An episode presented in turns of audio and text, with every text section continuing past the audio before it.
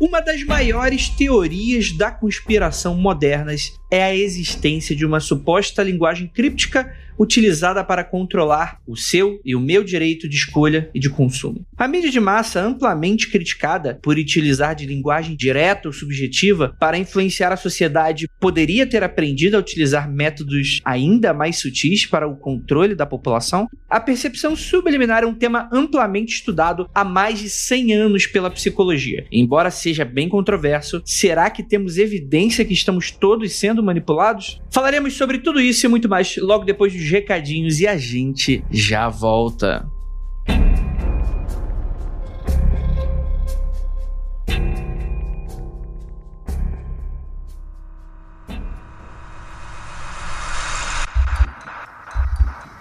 Não há nada de errado com seu áudio. Adentramos agora através dos seus sentidos. Estamos preparando você para o que vai acontecer nos próximos minutos além do que conhece por tempo e espaço. O contato com algo além. Não conte para ninguém e nunca olhe para trás, pois este é Mundo Freak Confidencial.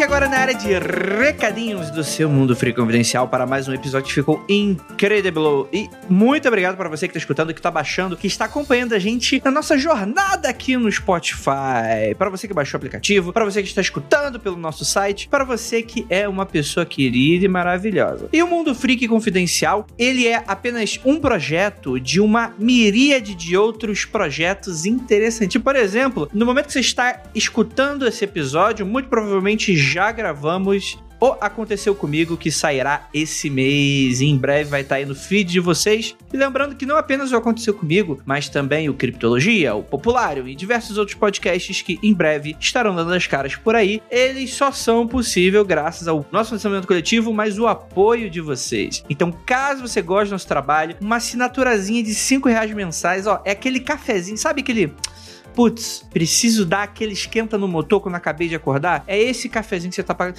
Não precisa pagar todo dia, não. Uma vez por mês, você já tá esquentando os motores pro mês inteiro. Porque a união faz a força e vocês, meus queridos, são aí o nosso combustível pra gente continuar cada vez mais lindo e brilhante aqui nesse futuro maravilhoso que vamos construir e dominar tudo.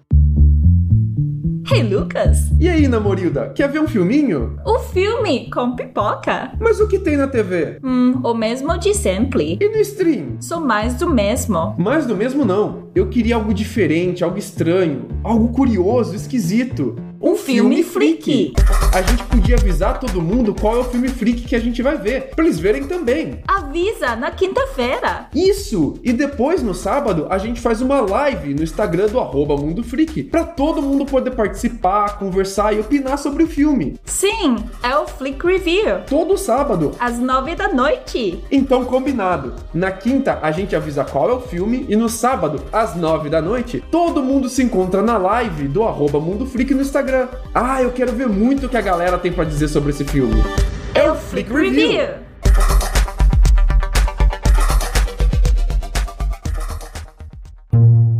Gente, um pequeno aviso pra você. Eu não tenho tantos recadinhos aqui, pelo contrário, o nosso episódio vai ser bem rapidinho, a gente já vai pra ele. Ele ficou super divertido, super informativo e super bacana. Pauteiros, eu prometi há um tempo que a gente estaria abrindo novamente a seleção de pauteiros. O que é a criatura pauteiro? A criatura pauteiro é o ser vívido que dá ali o sangue, e lágrimas junto com a gente, né? E, e faz parte de uma mesma equipe, no qual vai catar ali as informações e fazer a pauta pra gente. É, isso aí. A pessoa estará responsável por ajudar a gente nos moldes iniciais ali, no esqueletinho do que vai ser um episódio do Mundo Filho Confidencial, uma das engrenagens primordiais que movem aqui o podcast. Caso você queira fazer parte desse trabalho, cara, é bem interessante. A seleção acontecerá pelo formulário que iremos disponibilizar aqui no link desse episódio. Nele, você deverá preencher o seu nome, e-mail e responder algumas perguntas bastante importantes, inclusive sobre direitos autorais da pauta, além de submeter a pauta em arquivos, né? Então, assim, além de você ter que responder esse formulário, você tem que anexar a pauta que você fez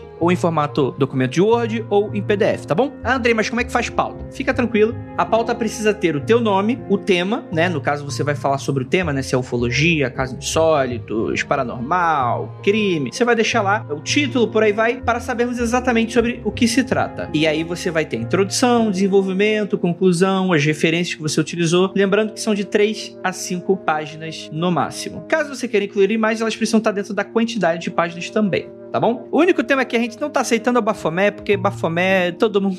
Já temos já 10 pessoas já inventaram pauta de Bafomé, a gente não quer mais Bafomé, tá bom, gente? Deixa o Bafomé quietinho. E a definição da data, a, a gente vai estar tá aceitando por todo o fevereiro, tá bom? Se você estiver escutando isso depois de fevereiro de 2021, não tá valendo mais, tá bom? Então você vai seguir todas as instruções que tiver aí nos links que eu vou disponibilizar nesse episódio. Eu vou deixar um modelo de pauta também, que você também pode ver. Pô, Andrei, putz, como é que. Nem sei como começar a estruturar. Mano, mano, fica tranquilo, vai ter um modelinho de pauta ali que você pode seguir também. É isso, se você quiser se tornar um pauteiro do Mundo Freak, dê o seu alô e vamos, vamos, vamos junto que 2021 vai ser bem bacana. E agora, vamos para esse episódio, meus queridos, que ficou maravilhoso e bora lá. Música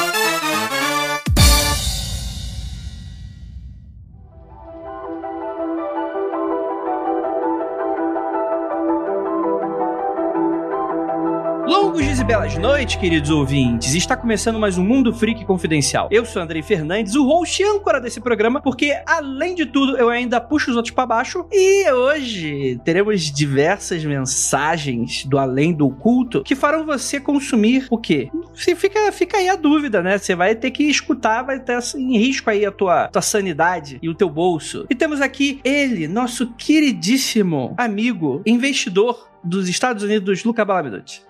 Me dá meu Bitcoin, me dá meu Bitcoin, mamãe, mamãe, eu perdi tudo nas ações. Brincadeira, galera. Hoje a gente vai descobrir que, depois de tantos anos de pesquisa, de psicologia, de neurociência, a única propaganda que funciona mesmo é você chegar na TV e mandar um compre batom, compre batom, compre batom. É, rapaz. Temos aquele também, nosso queridíssimo professor do estado, Marcos Keller. Do estado de degradação mental, espiritual e física. Esse é o estado que eu me encontro nesse momento. E eu quero dizer uma outra questão. Todas essas teorias da conspiração, essas patavinadas, essas paradas, tudo, é tudo reciclado. Essas paradas é criada lá no século XVII, são coisas do século XV que vem trazendo pra frente. Nem pra ser original, malandro consegue. Eu discordo. Eu vou provar aqui que mensagens subliminares, além de existirem, funcionam. Temos aqui ela também, nossa queridíssima publicitária. Ira Croft. Oi, gente, tudo bem? Keller, se não rolar é o demônio. E mensagem subliminar nesse programa não foi o Jacaúna, então tem que rolar aqui, hein? O Ira, o Ira, é o demônio. Tem que ter aquela voz, né, de fumante de 30 anos do Jacaúna. Que não fuma, viu, gente? Só pra avisar. Oi, gente, oi todo mundo que tá aqui na live, que tá acompanhando a gente. Ó, você que não é apoiador, se você quiser ouvir as nossas gravações, ó, mensagem subliminar direto, hein? Apoie, entre aí no Apoie-se e venha assistir nossas gravações em live. Isso aí. E temos aqui um convidado mais do que especial. Nosso queridíssimo especialista em mensagens subliminares, Michael Torres. Boa noite, pessoal. Só pra avisar que eu tô aqui por conta da mensagem subliminar, né? Então eu ouço o Mundo Freak já há anos e que tô capturando aqui e vim parar aqui. Olha só. Olha aí. Michael, o que, que é, o que, que é você? Qual a sua definição no, no, na, no planeta? Sua classe de RPG, qual que é? Pois é, né? Eu acumulo algumas classes, mas a, a primeira delas, né? Eu sou psicólogo de formação e sou professor também de psicologia, né? Mestrado e doutorado na, na área, especialista em saúde mental, psicanálise e só que é isso, né? Sendo professor de psicologia, a gente tem que dar uma pincelada em muitas áreas diferentes diferente, ter aí um pouco desse entendimento e poder conhecer. Tenho aí também alguns projetos, né, é, em paralelos de pesquisa, que aí toca aí com o pessoal do Magicando, né? Então também tô aí entrando na seara de psicologia das religiões e, e psicologia e magia e vamos seguindo, né? Então tô, tô lá e cá, tô lá e cá. Show de bola. Gente, mensagens subliminares. Para você que gosta de assuntos assuntos de curiosidade, você que caiu, topou, tropeçou no mundo freak, primeiramente, perdão. Segundamente, você provavelmente gosta desses assuntos, já deve ter entrado naqueles blogs dos anos 90, falando sobre a música da Xuxa ao contrário, falando sobre o pinto da, da, da Pequena Sereia, quer dizer, que tá na Pequena na, no filme, né, no longa-metragem de animação, se, dizem, né, não sou eu aqui pra, não, não testei se, se é isso aí mesmo. Mas, enfim, né, tem coisa no céu do Rei Leão, o governo está tentando fazer com que você seja um agente dorminhoco. A gente vai comentar um pouquinho sobre isso tudo e tal. Mas é interessante que o que já vou puxar você, Keller, porque você citou lá o século XVI e falou que essa ideia não é nova. Por que, que você diz isso? Eu digo porque, e vou puxar pra área que normalmente eu trabalho, né? Que é a questão de discussão de magia, história da magia e por aí vai, e essas construções dessa, dessa forma de pensar. Porque muito da ideia, e por favor, Michael, me corrija, por favor, Lucas, me corrija, por favor, Ira, me corrija. Tá bom já, gente, pra me corrigir. E aí, o que que acontece? Você tem muito aquela história, né, de ter algo, algum segredo, alguma chave, antigamente mística, agora você ganha uma roupagem psicológica, de que tem algo que você consegue influenciar, como se fazendo certas coisas, certas coisas nas pessoas acontecem. Isso é muito próximo da discussão mágica mesmo. E você vai ter todo esse arcabouço dessa ideia de que tal pessoa tem determinados símbolos ou determinadas determinadas formas ou faz determinadas coisas que puxa as cordinhas das pessoas, sabe? Isso tá presente em muitas outras formas de literatura mística, século XVII, um pouquinho mais para trás. Então você vai ter isso. O, os símbolos alquímicos, você tinha muito aquelas histórias dos livros malditos, né? Ou determinados símbolos que você olhava e eles causavam mudança internamente em você, eles te influenciavam de alguma forma. Em diversas religiões você vai ter outras formas de você construir ideias que elas vão te influenciar ou influenciar um grupo ao longo do tempo, que é o mesmo princípio. Algo não necessariamente físico, ou pelo menos algo abaixo da linha do, do cognoscível, né? Que eu posso utilizar para causar mudança em pessoa, para controlar pessoas. Então ela é uma ideia que ela não é nova. E o que eu quero puxar com isso, não só falando da ideia, é que a maioria dessas teorias da conspiração, elas são teorias muito antigas. Então, a ideia do Quanon, que vocês fizeram um programa maravilhoso sobre que agora, né, estourou novamente, aí eu acho que vale a pena você que tá ouvindo a gente, se não ouviu o episódio sobre sobre o que Anon dá uma olhada lá atrás, que essas discussões voltaram com tudo que está acontecendo nos Estados Unidos, é a ideia do mestre secreto, do chefe oculto, do mestre ascenso, que são esses mesmos princípios que você tem presente. A ideia da terra plana, a ideia de um determinado grupo, as perseguições a,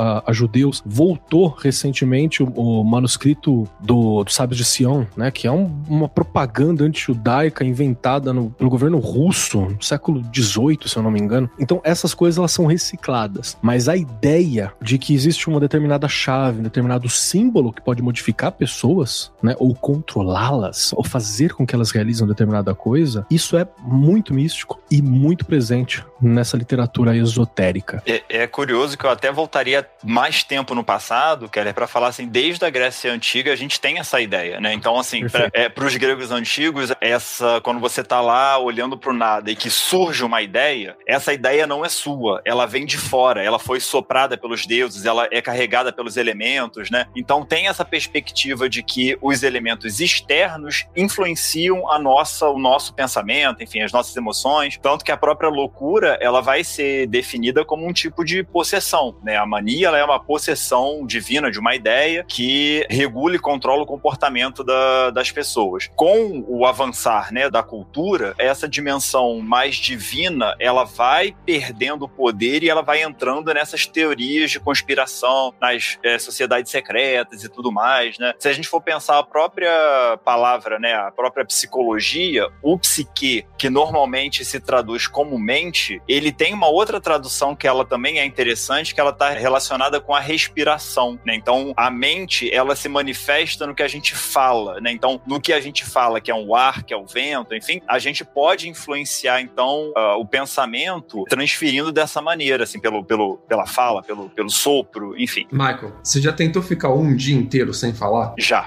É, é muito doido. Acontece. A, a, sua cabeça muda completamente a forma de pensar. É muito doido, né? É, e aí é por isso também que você falar sozinho pode te ajudar a pensar, a esclarecer algumas ideias, a organizar os pensamentos. O dia inteiro, bicho.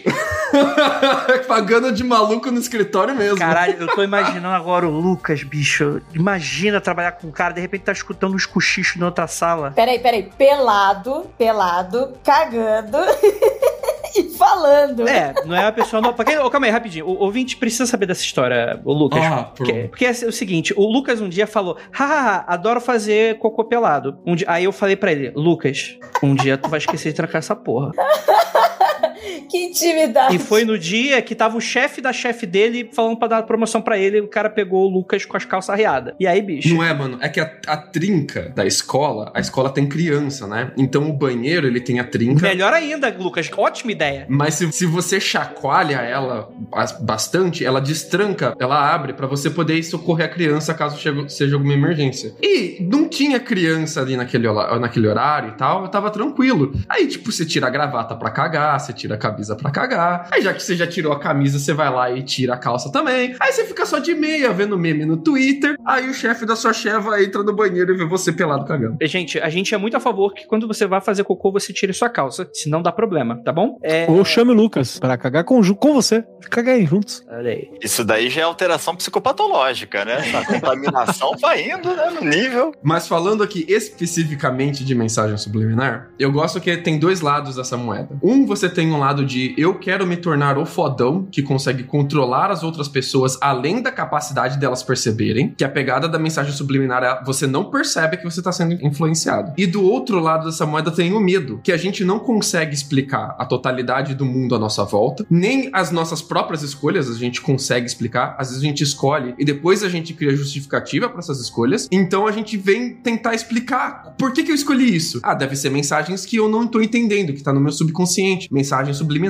Tem esse medo, né? Deixa eu levantar uma questão assim, só pra somar com isso tudo e trazer pro cotidiano que a gente tem. Várias ideias de mensagem subliminar, elas estão presentes e normalmente quando a gente olha da onde nós estamos pro passado, a gente faz um anacronismo. Sabe aquelas coisas tipo mensagem subliminar do Leonardo da Vinci no quadro da Santa Ceia? Não é exatamente uma mensagem subliminar. Tá lá, você só não, não entendeu o que que era. Não era é uma mensagem codificada, mas não necessariamente subliminar. E isso ganha muita força, a mensagem subliminar, com a Guerra Fria. A gente já tem outros programas aqui falando sobre os experimentos que a, que a CIA fez, MK Ultra e por aí vai. São, nesse período, a coisa fica muito forte. Por que que fica forte? Primeiro porque você tinha dentro da ciência russa, soviética, um estudo de questões paranormais. Você tinha a- a- alguns segmentos que faziam esses estudos também. E aí CIA e FBI falou, não, não vou ficar pra trás. E foram fazer também. E era uma época, esse- essa, mais ou menos ali de 1940 a 1960, 70, a, da psicologia, onde foda-se a ética, bicho. Não Ah, tinha não, ética total. na psicologia. Os caras faziam tudo quanto é experimento que eles quiserem, te botava no laboratório. E você, você participante, vai ficar pirado da cabeça. Não tem, não tinha. LSD era mato, né? Qualquer coisa você dava LSD pro povo. Dá LSD pra ele ver o que acontece. E, e tem um detalhe: o, o Lucas falou muito bem sobre a questão de você achar que você é o fodão. Isso eu acho que é mais pro período anterior. Você tinha os magos, né? Os, a pessoa que queria influenciar outros, que era essa ideia de ser o fodão. Esse era, esse era o princípio. É o controlar a realidade. Eu percebo, como alguém de fora, como alguém que não estava influenciado nisso, tem esse olhar meio quase pesquisador em cima, que nesse período da Guerra Fria, o olhar do medo é o que sobressai. Por quê? Porque, inclusive, o Estado americano, estadunidense, ele ganhava com essa ideia do medo. Quanto mais você, né, latino, inclusive, porque aqui sempre foi celeiro da galera, quintal de muita gente. Por isso que eles ficaram tão bravos com Cuba, né, no, no período que Cuba teve a, a, a revolução. Você tem as duas paranoias, né? Você tem, você é o americano, por exemplo, americano médio 1950. Você tem o medo dos russos estarem mandando mensagens que vão controlar a sua cabeça e te transformar em um comunista que come criancinhas, e você tem o medo do seu governo tá fazendo isso também com você. você fica doido, cara. Exatamente. E, e você vai ter algumas coisas muito bacanas pra você levantar. Tem o pro quadrinhos, que é uma área que eu, que eu estudei bastante. Você tem o livro do Vertan, o psicólogo lá, falando como havia mensagens subliminares, não necessariamente colocadas lá, mas poderiam ser colocadas. Ele não fala descaradamente que tava, que vão transformar e vão corromper a juventude. É, o, nome do livro é Sedução do Inocente, né? Sedução dos inocentes. Isso o macartismo, que era isso também, essa guerra cultural, né? É, vem aquelas histórias lá do Robin, né? Que a Mulher Maravilha também influenciava a criança e por aí vai, né?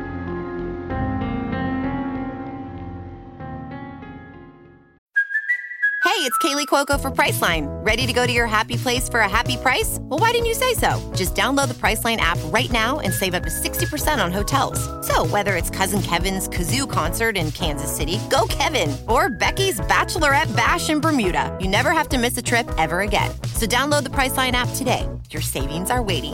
Go to your happy place for a happy price. Go to your happy price, Priceline.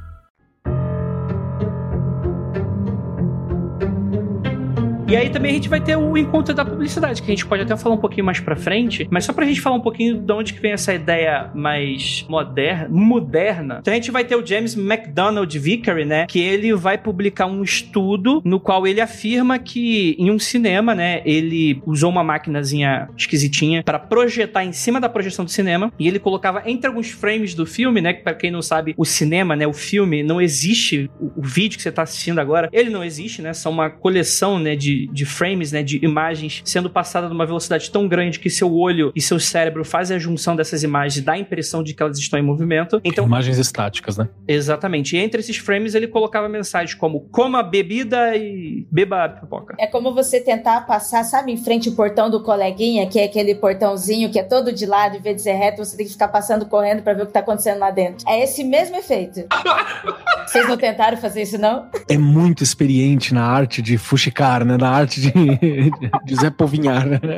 E ele publicou esse estudo falando que ele conseguiu aumentar o faturamento do cinema com a venda desses produtos, tanto de pipoca quanto de refrigerante, em, em um número bem, bem relevante, né? De, de 18% a 25%. E o problema é que, enfim, né? Isso começou a ser bastante questionado. E depois ele admitiu, né, em entrevistas, de que o estudo dele tinha, estava bastante enviesado, porque ele tinha feito poucas vezes, né? Para quem não sabe, um estudo você precisa de um certo número de pessoas para, enfim, né, para que seja relevante, né? Porque senão, sei lá, tu chama alguém que gosta muito de pipoca e gosta muito de refrigerante e fala que é porque você tá influenciando, né? E sendo que não é isso. É, por exemplo, o frequentador normal de cinema, né? Que já vai já pra isso. A maioria da- das pessoas que eu vou sempre estão com um negócio na mão, né? A parada é que era fácil demais. Como assim é só, só colocar uns frames de umas paradas entre o frame do filme e eu vendo mais pipoca? Parecia uma solução tão mágica que a galera começou a desconfiar muito rápido e chamaram ele pra fazer uns grandes experimentos, a- até usando transmissão de TV e ah, colocando frames pedindo para as pessoas ligarem para as redes de televisão, passando aquela programação com mensagem subliminar. A galera via a televisão, alguns até percebiam uns frames meio esquisitos, meio errados e ligavam pra televisão falando: Olha, tem uns frames meio estranhos, tá, tá tudo bem na transmissão? Mas a parada é que a mensagem era ligue pra gente falando que você viu essa mensagem. E ninguém ligava falando que viu a mensagem, né? Então ficou ali mostrado que a máquina dele de, de projeção de mensagem subliminar não funcionava, ou que mensagens subliminares não funcionam dessa forma. E, e um detalhe importante também que a própria mídia cinema, ela por si só, ela já tinha uma mística, né? Então, os primeiros filmes, né, quando foram projetados, tem a- a- aquela história clássica, né, que é a imagem de um trem que vai vindo na direção da câmera e as primeiras pessoas que assistiram pularam da, da tela porque elas não tinham essa noção de que aquilo era uma imagem projetada, né? Isso vai se construindo com, com o tempo. E na década de 50, é, a qualidade dos filmes também não é como a gente tem hoje. Então, você ter esses frames que pulam, né? O filme era de filme, né? Era aquele rolo que ficava projetando. Então é tinha celulose, né? celulose, isso. Então, o próprio cinema, ele já tinha uma carga, uma expectativa quase que mágica das pessoas. Então, as pessoas iam para essa experiência e aí ele aproveita esse gancho para lançar essa, essa ideia, né? Porque que é um grande migué, na verdade, né? É, é um migué, porque é interessante a gente falar, porque assim, a gente tá potencializando tudo, né? A mensagem subliminar, como o Keller falou. A gente já tem mensagens codificadas em todo momento, a nossa, as nossas formas de, de se expressar, nossas formas de comunicação, somado, né? O que você tá falando do ambiente mágico de cinema. Pô, já é um ambiente preparado para comunicação, para comunicar com outras pessoas de uma forma não convencional, que é o que? A nossa forma de estar só conversando. Então ele já, já tem ali também uma preparação que entre essas mensagens codificadas, que o Kelly tinha citado, e que já estão ali, mas a gente também não tá percebendo, ou realmente não está vendo, não é o nosso foco de visão, de audição, todas essas coisas. E os testes dele, assim, foram agressivos demais, entendeu? Se a gente já tira sal de Jequiti, você imagina como que é o teste do cara, entendeu? Era tipo jogar na tela, esperar aqueles segundos, segundos, segundos, segundos, pra depois, e isso sendo poucas vezes, né? É muito. Hoje a gente falando isso é até ridículo, né? Falar, nossa, o cara colocou uma frase gigante dessa, é, ainda não é tão subliminar porque é perceptível pra gente, mas uma mensagem no cinema, mesmo que não tivesse isso, ela já tem ali o seu conceito de estar passando mensagens subli- subliminares. Eu acho legal que essa paranoia toda, com mensagens subliminares em propaganda tal, vai ser condensada em um filme maneiríssimo chamado They Live, do John Carpenter. É um filme que condensa essa ideia. É, A, a premissa do filme é muito, muito simples, assim. Imagina que você tem um óculos, que a partir do momento que você vê, você veste esse óculos, você vê a intenção por trás de todas as mensagens de propaganda e de política e de tudo. Então você olha pra um cartaz da Coca-Cola, em vez de estar lá Coca-Cola, tá escrito compre Coca. Você olha pro, é, você olha pra, pro comercial de cerveja, você vê lá beba cerveja. Tudo decodificado pra você exatamente qual é a mensagem que estão tentando te passar. A Muito melhor bom. cena é na banca de jornal, quando o cara passa na banca de jornal, tá lá. Copule, né? faça sexo, gaste dinheiro, consuma, Obede- obedeça. obedeça, mantenha-se inerte. Sabe? Essas são as mensagens de ordem. Assim, São as mensagens de ordem. Muito bom esse filme. Esse filme ele ainda me dá duas reflexões, sabe, sobre mensagens subliminares e sobre assim essa ambientação. A ideia do filme em si, né, como o Lucas narrou aqui, realmente, gente, as cenas são exatamente isso que o Lucas falou. O cara põe um óculos e magicamente aparece. O, o Carpenter ele tava tentando passar pra gente os conceitos, sabe? Ah, como, vo- como você falou, né? Os propósitos, o propósito da propaganda. Então tava ali a intenção, a intenção desde de maldade, de bondade de que o cara tá fazendo esse tipo de propaganda. E ao mesmo tempo me dá uma reflexão, se a gente procura, principalmente do poço da internet, do fundo da internet, a gente vai encontrar pessoas que realmente acreditam em chip no pulso e em vacinas, entendeu? Não precisa ir muito fundo, não, na verdade, né? Você passou ali um passeio pela superfície, você já acha. Não, que acredita em vacina, não. O ideal é que a pessoa acredite em vacina. Ela não pode acreditar Não, que a sim, você vacina. não. Tô falando, Faz tô falando em chips no pulso e na vacina, entendeu? Então tem gente que acredita nessas coisas. Ess- essas mesmas pessoas são pessoas que levantam esse tipo de teoria, sabe? De por trás de propaganda de uma forma não estudada como essa e não como essa, de, de, de conceito social que o Carpenter tava passando, entendeu? Que é uma forma de chamar atenção. Pô, a propaganda tá te vendendo demais, ela tá te influenciando demais. Era uma discussão assim que o filme levanta. Mas a gente vai ler vai procurar pessoas que elas levam tão isso ao pé da letra, entendeu? Que tipo assim, são pessoas que vão acreditar sim na propaganda na Coca-Cola, ao contrário, diabo, sacou? São gente que vão falar isso. Olha aqui, a propaganda do diabo atrás da Coca-Cola, tá vendo? O nome é inglês, mas eu tô vendo aqui em português que tá escrito diabo e ele tá na nossa família. Pra quem não conhece essa lenda urbana, se você olhar o logo da Coca-Cola assim e você forçar muito a barra, você vê escrito Alô Diabo em vez de Coca-Cola. Não, não, não. Você precisa, você precisa saber do código, que é o quê? Você precisa colocar o espelho na metade do logo. Isso, você precisa, você precisa ver ao contrário. Você precisa ver ao contrário. Aí você vê escrito Alô Diabo. Tipo, parece que você tá ligando pro diabo, uma ligação, né? É Alô Diabo! Vamos lá! Alô, diabo do... Diabo de cowboy, pronto. aí. Aí o diabo, ah, até que enfim, camarada, você recebeu a minha mensagem, aê! E se for mesmo um, um plano satânico? E a gente tá tirando sarra aqui, mas na verdade as pessoas estão tentando alertar a gente. E se a gente foi pago pelos planificadores satânicos, né, Pra fazer essa ideia agora de que quase chacota assim e tal. A única mancada é que não caiu na minha conta, mas de resto, Uma coquinha gelada vale dominação mundial? Acho que vale, hein? Dependendo. Pô, agora, nesse calor, vale. Tá valendo aqui. Mas vamos lá. É, é interessante porque a gente citou o Vickery no- nos anos 50, mas ele não foi exatamente o que popularizou, né? Ele foi o que deu talvez um start para esse pensamento moderno, principalmente ligado à publicidade. Mas vai ser no livro Subliminal Seduction, né? A sedução subliminar do Wilson Kay, da década de 70, é que talvez faça aí um pouco dessa popularização, porque ele vai falar não apenas sobre esse tipo de coisa, mas que também existe, existe esse plano secreto e, além disso, esse plano é, de erotizar as pessoas. Você, ouvinte, você aí que conhece aquela tua tia, aquele teu vizinho, e fala, não, porque estão tentando erotizar nossas crianças. Esse papo aí não é novo, gente. Isso aí já existia. E aqui é uma das dos exemplos, né? Porque ele vai pegar esse apelo do Vickers, só que ao invés de ser um picareta tentando vender um estudo, aqui ele é um picareta tentando convencer pessoas, muitas vezes até sem instrução, ou às vezes até tipo com uma preocupação válida, mas que não tem, enfim, não tem como ter acesso a essa informação, e vai utilizar esse medo das pessoas pra propagar esse tipo de coisa, né? Então aí que você vai cair na da boca do povo mesmo, que você vai ter muito dessa coisa, principalmente desse temor religioso. Então você vai ter religiosos afirmando que teriam coisas eróticas pra erotizar a população, pra vender eh, bebidas alcoólicas as propagandas do mal e, e o governo tá tentando, tá tentando fazer mal pra você. Assim, gente, o governo realmente tá tentando fazer mal pra você, principalmente hoje em dia. Exato. Hoje em Você dia, mora no Brasil é uma verdade. Você mora no Brasil, no Rio de Janeiro, então, rapaz, no Brasil, no Rio de Janeiro, aí estão mesmo. Desculpa Mas é- falar. Mas no Mas- caso desse desgoverno é mensagem subliminar e direta mesmo, viu, gente? Mas é interessante porque, só um aviso pra você que, é- que gosta de uma teoria da conspiração e tal, saber que o governo quer te ferrar, quer te fuder, isso não é nada, porque as empresas também querem te fuder. Até eu quero te fuder. Então, por favor, bunda na parede e é isso. Todo mundo quer te fuder, mas não necessariamente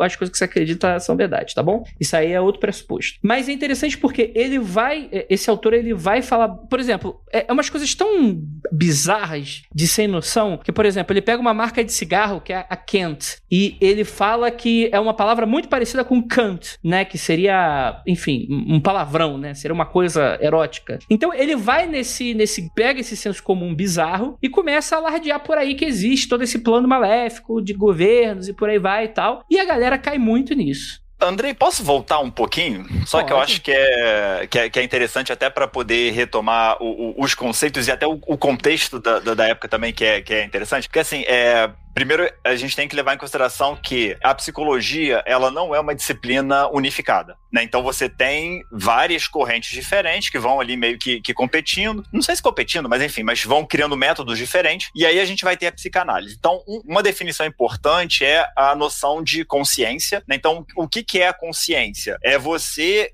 criar a, a percepção, né? Você pega o estímulo físico, né? então a luz, o som, o tato, né? A química da- do paladar. Você pega esses estímulos físicos e você transforma isso numa representação mental e que você atribui um sentido para isso. Tá? A co- A consciência vai basicamente fazer isso, né? E aí ah, o Vickery, quando ele usa o, o termo subliminar, ele tá na ideia de que tá abaixo do limiar da consciência. Então você não percebe, né? A percepção, a gente pode dizer que ela é um atributo ativo, enquanto que a sensação é um atributo passivo, né? Então ele vai usar esses estímulos, né? Visual da palavra ou do, do som, né? Ao contrário, que seja, com a ideia de que isso, então, altera a sua consciência. E é, é interessante porque o Freud, quando ele cria a psicanálise, até então a psicologia ela trabalhava com essa noção de consciência, né? Da, a mente era consciência. O Freud ele vai trazer uma outra concepção de que não, boa parte da atividade mental ela é inconsciente. E aí, dentro da clínica psicanalítica, né, que é um modo de tratamento, é, ele identifica que existem dois temas principais e recorrentes, que é sexo e é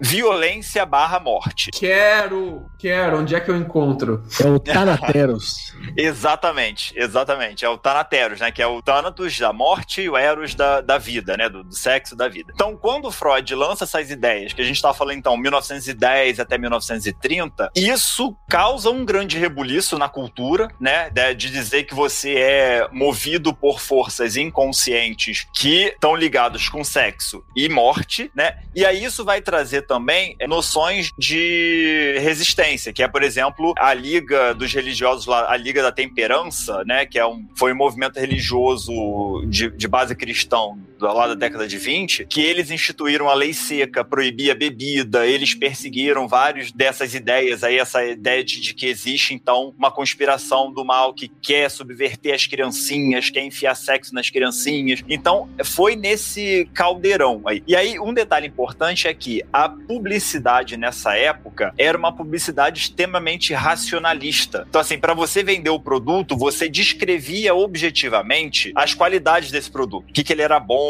e tal. Então, era uma publicidade muito chata, assim, né? Hoje em dia a gente diria que é chato. E aí a gente vai ter uma figurinha também bem controversa, que é o Eduard Bernet, que ele é o sobrinho do Freud, é, ele chamava né, o tio Zig. Ele é considerado um dos pais da publicidade e das relações públicas, porque ele vai trazer essa noção de que a publicidade ela não deve ser racional, ela deve ser emocional. Ela deve partir da ideia de que ser humano não é indivíduo, ser humano é manada, é gado, podemos falar isso, é gado, e ser humano ele é esse aspecto é, mais emocional. Então, qual, qual, qual foi uma das, das sacações que o Bernet teve? É, Ele ofereceu um projeto para uma indústria de cigarro, né? Você citou o cigarro aí, no contexto da, da revolução feminina, né? Então, para vender mais cigarro, o que, que ele fez? Colocou mulheres para fumar nas manifestações feministas e tudo mais e tal. E simplesmente isso, ele com mulher, é, mulheres fumando. Qual foi a consequência? Mulheres passaram a fumar, porque houve uma, uma associação inconsciente entre o cigarro e o poder feminino. Então, Exato. o mercado conseguiu abanca- abocanhar um nicho que não chegava lá nele. fazer uma parte rapidinho aqui nessa questão que eu acho muito importante. Tem toda uma sacada que o, o Bernardo usou por trás, que é a ideia de que o cigarro ele é um falo. Então, se eu tô trabalhando aquele poder feminino,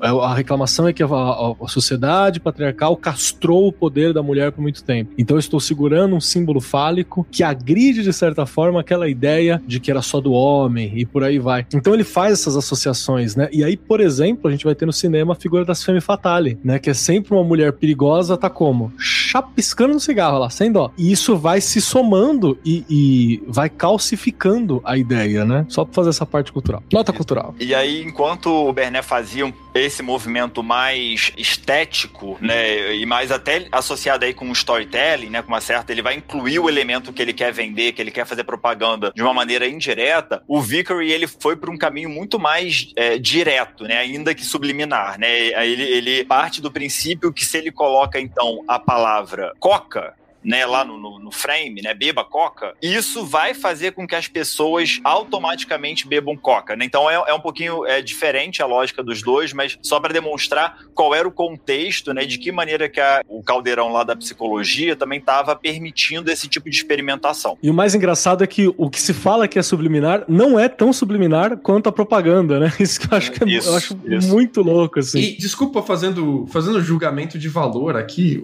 a parada do Vickery era ela menos, menos intelectual mesmo, assim. Os livros que ele vendia. Ih, chamou de burro. Ia lá. Vai te pegar no- na É saída. o, é o alvo, é o alvo dele. A parada do Vickery não era vender grandes propagandas, é vender livro, cara. A parada dele é vender palestra. É convencer a pessoa normal, que não saca nada de, de marketing, de propaganda, de ah, relações públicas, não saca nada de psicologia, que tem pessoas te manipulando porque o gelo da coca tem formato de uma mulher sexy. Então você vai associar a sexualidade com coca vai querer beber coca. Então, tipo, a parada do Vickery é vender livro, cara. É um alvo muito mais, assim, menos intelectual enquanto a parada do sobrinho do, do Freud, que eu sempre esqueço o nome dele. Qual que é o nome dele mesmo? Eduardo. Bernet. Bernet. A parada do Bernet é muito mais de, de vendas mesmo, de aprimorar as técnicas de marketing, né? Então, é bem diferente intelectualmente falando, né? Eu também vejo uma comparação assim para entender a diferença desses casos. O Victor ele tinha um marketing de controle, né? O que ele queria fazer era um controle, dominação e achar uma fórmula rápida para isso. O Bernet, primeiro que além dele fazer pesquisa, como o Lucas falou, ele era um observador, então ele, ele observou o movimento feminista com o movimento das mulheres, a adição que o Keller fez, e ele tinha um marketing de influência. Ele fez um trabalho de como, como essas mensagens codificadas podem ser mensagens subliminares influenciando pessoas. É, e eu acho que hoje, acho que era pode até falar melhor que eu nisso, né? Mas eu acho que hoje se mantém bastante sobre isso, né? Tem muita gente que reclama hoje sobre esse marketing pink money, né? De você associar o seu produto muitas vezes com um movimento, né? Com, com, com uma ideia geral da coisa, né? E, e, e às vezes fala, ah lá, a marca tá lacrando, não vai vender nada. Mas isso aqui, ele tá, tá tentando atingir uma outra coisa ali, né? No meio do caminho, né? Um outro exemplo, rapidão, é que a gente falou do cigarro. Eu acho o cigarro fantástico pra quem quer estudar essa parada. Porque o que que rolou? Começou a ter uma associação muito forte o cigarro com o feminino em determinado momento. Virou a questão né, do feminino. E aí as propagandas de cigarro queria capturar de novo o cara. Então começa a colocar cigarro em filmes de cowboy com ideias de masculinidade. Então você tenta construir esse uso. É isso que eu acho muito louco. Isso é isso é subliminar, mas não é o subliminar clássico, né? Não é aquele subliminar clube da luta, né? Tyler Durden, Tyler Durden, pinto na cara.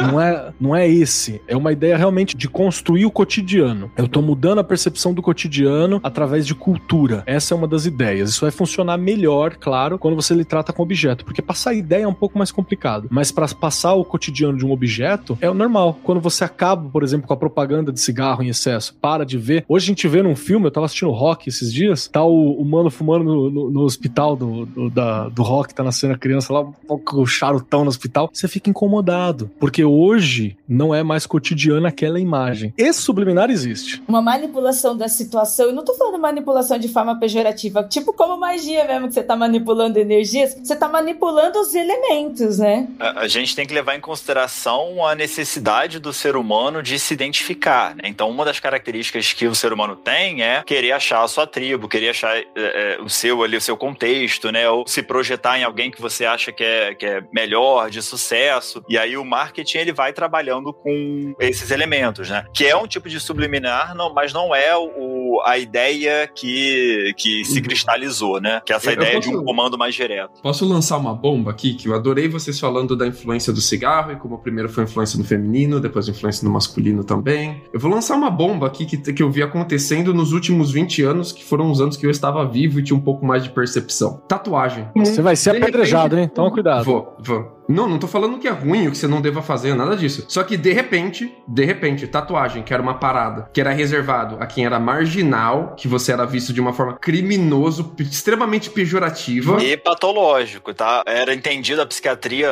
lá, dizia que se você tem tatuagem, você tinha tendências masoquistas. Exatamente, é. Como assim você gosta de, de fazer um negócio que dói? E hoje eu, eu eu tenho concordo, hein? poucos amigos. eu tenho- hoje eu tenho pouquíssimos, eu conto no dedo, nos dedos de uma mão só quantos amigos eu tenho que não tem tatuagem nenhuma. É interessante isso, Lucas, da tatuagem, que, por exemplo, as pessoas fazem tatuagem e aí, e num determinado momento, você naturaliza, você que fez a tatuagem, você naturaliza, você esquece que você tem ela, e aí você fica incomodado com os outros tentando ver a sua tatuagem, né? Então é um negócio muito doido, né? Porque de certa maneira você tá passando uma mensagem ali com a tatuagem, né? Então o outro que tá vendo vai querer entender, vai querer aí, ou apreciar a tatuagem, e aí você que fez a tatuagem esquece que você tem e você fica incomodado com esse olhar ali que tá, tá tentando entender essa mensagem, né? Antes que eu tome pedra, nada contra tatuagens, tá, gente? Você faz o que você quiser, do jeito que você quiser, e na parte do corpo que você quiser, vai fundo, cara. Se você é um adulto, você tem total consciência e capacidade de se pagar, vai, só vai. O problema é seu. E ainda tem uma outra questão que eu acho que é importante, que é pensando nisso, de cotidianizar e tornar normal, que a gente acha importante as discussões de representatividade. Essa é uma, uma das questões importantes. Né? Por que, que precisa naturalizar? Porque é natural, nesse caso. Porque ao, ao- ao mesmo tempo em que a- os meios de comunicação, no geral, eles têm essa facilidade de naturalizar coisas, o fato de eu não falar sobre aquilo que é natural cria uma realidade paralela. Eu conto uma história que exemplifica muito bem isso que você falou, Keller. Amigo meu tem duas filhas. E uma, a primeira filha dele já é um pouco mais velha. Tem uns 8, 9, 10 anos, alguma coisa assim. E a outra é um pouquinho mais nova. Tem uns 6 anos. A mais nova recebe muita coisa da mais velha, que a mais, mais velha vai usando, vai trocando a idade, vai deixando de brincar com certos brinquedos, suas, certas roupas, vai passando pra mais nova. Aí um dia, a mais velha quebrou o velotrol da mais nova. E o velotrol tudo quebrado e tal. E o meu amigo remendou ali o, o velotrol pra mais nova. Ele falou: Olha, consertei aqui, mas ó, tá um pouco ralado, mas ainda o velotrol não funciona. E ela falou assim: Tudo bem, papai. Eu sei que as minhas coisas são mais feinhas, mais raladinhas mesmo. Não tem problema ser assim. Ela assimilou que pra ela as coisas são tudo de segunda mão. E ela assimilou isso pra dentro da identidade dela. E a partir Isso é daquele natural. é, e par- a, pra- a partir daquele momento, ela achou que tudo que é pra ela são as coisas que são piores, usadas de segunda mão, já meio que estragadas, já recicladas. E o meu amigo agora lutando pra mudar essa percepção. Não, você merece o que é melhor pra você também. Ih, bicho, agora vão ser anos de terapia, agora já era. Agora aí virou um saquinho de trauma. Pode Essa é merda ser cartãozinho. pai, né? Você faz o bagulho, você, na melhor das intenções, toma um trauma de presente. Amor e trauma, toma aí. É, e- mas eu acho que essa, essa pontuação que o Lucas trouxe desse exemplo, eu acho que ele é muito significativo para a gente poder pensar também como que a, a mensagem subliminar funcionaria e quais são os limites dela, né? Porque a- qual é o problema de- desse conceito que o Vickery e depois as outras pessoas trouxeram, que essas teorias da conspiração traz? Você é totalmente submisso a isso, né? Você não, não tem escapatória, né? Então é como se essa mensagem ela tá posta para todo mundo e não tem escapatória. Então você vai ter o grande governo ou a grande empresa que consegue controlar todo mundo com o mesmo comando. Será que esse exemplo aí da, da, da filha do amigo do Lucas, será que de fato é ah, o, meu- o comando subliminar para mais velha é, funcionaria para mais nova? Né? Será Uhum. que exata, dá pra gente generalizar dessa forma? Assim, fica aí a primeira questãozinha pra gente elaborar depois. Eu acho que é uma boa ideia a gente tratar de, ah, sobre como a mensagem subliminar é vista na psicologia hoje, né? Porque, como o, o Michael falou muito acertado, psicologia não é uma área, são várias áreas dentro dela, né? Assim, elas se conversam, elas não são totalmente isoladas, né? Mas os, pelo menos os artigos que eu vejo hoje, tentando estudar a fundo, de forma acadêmica, mensagem subliminar, eles dizem que mensagem subliminar funciona assim. E a mensagem subliminar que eu tô falando aqui é aquela do Vickery mesmo, não, não a, a mais moderna, a mais sutil e tal. Aquela pancadona de colocar Fight Club de Jequiti. E ela funciona de uma forma extremamente limitada, quando o contexto permite e quando não tem nenhum empecilho para aquela mensagem funcionar. Então, por exemplo, assim, ah, se eu mostro tome refrigerante, tome refrigerante, tome refrigerante com mensagem subliminar para um grupo de 30 pessoas e para outro eu não mostro e eu ofereço refrigerante para elas, o grupo que para que eu mostrei a mensagem, ele toma mais refrigerante que o outro grupo. Mas não é todo mundo e o refrigerante tem que estar ali pronto para a pessoa ir tomar. Se ela tiver que levantar e pedir o refrigerante, encontrar o refrigerante, já não funciona mais é uma coisa imediata, que é completamente pequena e totalmente limitada. E que não é para todo mundo, né? Vão ser algumas pessoas que vão responder a isso de acordo com o contexto delas, né? Mas funciona. De uma forma extremamente limitada. Mas funciona. E, e aí, complementando né, o que o Lucas trouxe, assim, então, uh, hoje em dia a gente também vai ter um aparato é, de neuroimagem, né, é, neurocientífico também mais é, de ponta, né, que consegue mapear isso melhor. Então, uma coisa também que eu acho que, que a gente não, não deve esquecer, né, diferente lá do Pavlov, não sei se vocês lembram do Pavlov, que foi aquele, não sei se ele era psicólogo, enfim, mas ele foi aquele cientista russo que ele identificou o condicionamento, né, um estímulo produz uma resposta, e aí você toca o seninho, o cachorro saliva, né? Basicamente isso. É, quando a gente vai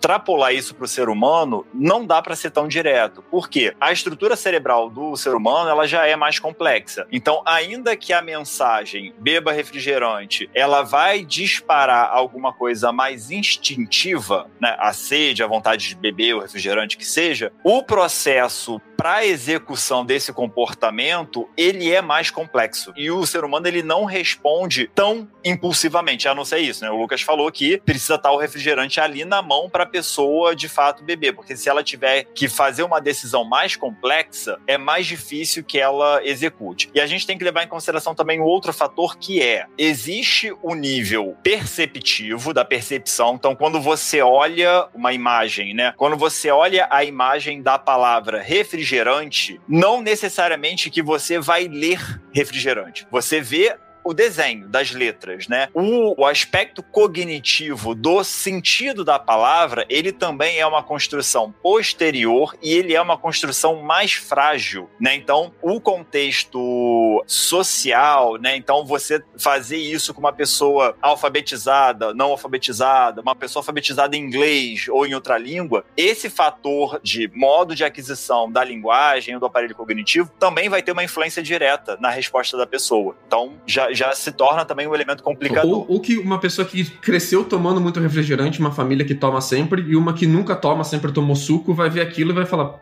tipo, nada. Mas eu participei de uma pesquisa como participante de. de é, quando eu era. Vem, agora vem. O que eu não fiz para fazer dinheiro quando eu tava na faculdade, bicho? Estavam lá pagando um vale de 5 dólares no Subway, eu fui lá e fiz. Mas a pesquisa que eu fui foi mais ou menos assim. É, um, é uma derivativa de um experimento famoso chamado experimento do gorila basqueteiro. O experimento base, que é o do gorila basqueteiro, é o seguinte: você vai sentar em uma sala que só tem você e o pesquisador. Você aqui é o, é o alvo da pesquisa, né? O alvo e o pesquisador. E ele vai te passar um vídeo. E ele explica antes de passar o vídeo que várias pessoas vão passar nesse vídeo batendo bola de basquete. Várias ao mesmo tempo. Um monte. E você tem que contar quantas bolas de basquete estão passando e quantas vezes elas quicam no chão. Você tem que contar essas duas coisas ao mesmo tempo. E ele passa o vídeo, é um vídeo curto, assim, ele tem um pouquinho mais de um minuto, assim, só ele é bem curtinho, e as pessoas passam batendo basquete, certo? Aí depois desse vídeo, ah, ele pergunta se você percebeu alguma coisa estranha no vídeo. E você não sabe, ué, não sei, não percebi. Ele pergunta quantas bolas de basquete tem, você dá um número, quantas vezes a bola de basquete bateu, dá um número, e ele pergunta de novo: Você viu alguma coisa estranha? Aí ele te mostra o vídeo de novo, e tinha metade das pessoas passando, batendo a bola de basquete, estavam vestidas de gorila. E você não percebeu. Que você tá tão, você tá tão focado em contar as bolas de basquete, as batidas, que você não percebe que a galera tá fantasiada de gorila. Eu vi um vídeo disso aí uma vez, cara, mas eu dei tanta risada que eu também não tinha percebido. Acho que só o William, que é um brother, que sempre conto por aqui, que eu passei pra ele, ele falou: Por que, que tem um cara vestido de gorila? Eu falei: Ah, droga, não funciona com você. O experimento que eu fiz é uma variação desse. Então, o que, que eles fizeram comigo? Para um terço dos participantes, eles colocaram gorilas. Então, algumas pessoas que passavam estavam vestidas de gorilas. Um terço estavam vestidos de panda. E um terço era só pessoas normais, sem nenhum tipo de fantasia. E depois, na saída da- do, do experimento, quando você sai da sala do experimento, eles falaram: pode pegar um brinde ali. E tinha um pote com vários chaveiros. E alguns chaveiros tinham gorilinha e alguns chaveiros tinham um pandazinho. E eles só anotaram, sem que você, participante, saiba, qual que você pegou. E ele, então, a pesquisa ele tá tentando descobrir passar pessoas batendo bola gorila, sem que você perceba que você viu um gorila, sem que você tenha memória, noção disso, você vai pegar mais gorila do que as pessoas que viram panda, ou as pessoas que não viram ninguém. E é- é- essa era a tentativa deles, né? Porque se você, normalmente, quando você faz pesquisa acadêmica com mensagem subliminar, você tem a variável direta e a variável indireta. A variável direta é a pergunta: quantas bolas de basquete estavam batendo? Que você sabe que o pesquisador tá medindo. E a variável indireta, que é onde ele vai ver se realmente funcionou a mensagem subliminar. É sempre na mensagem indireta que ele vê se funcionou. Porque se for direta e você souber que ele tá medindo isso, isso vai estar na sua consciência, então não pode ser uma mensagem subliminar. Eles só anotavam se você pega mais gorilinha, se você pega mais pandinha, e funcionou. Estatisticamente significativo que ah, um pouquinho mais, então você tinha ali de 10 a 15% mais de chance de pegar o animal que passou no seu vídeo, sem que você saiba que tem animal passando, pessoas vestidas de animais passando no seu vídeo. E tem um detalhe importante que, assim, mesmo dentro dessa proposta toda, nada é mega absurdo. Do tipo, sei lá, mate alguém, né? Derrube o Estado, é, venda sua alma. Não é nada nesse sentido, ainda assim são coisas locais, né?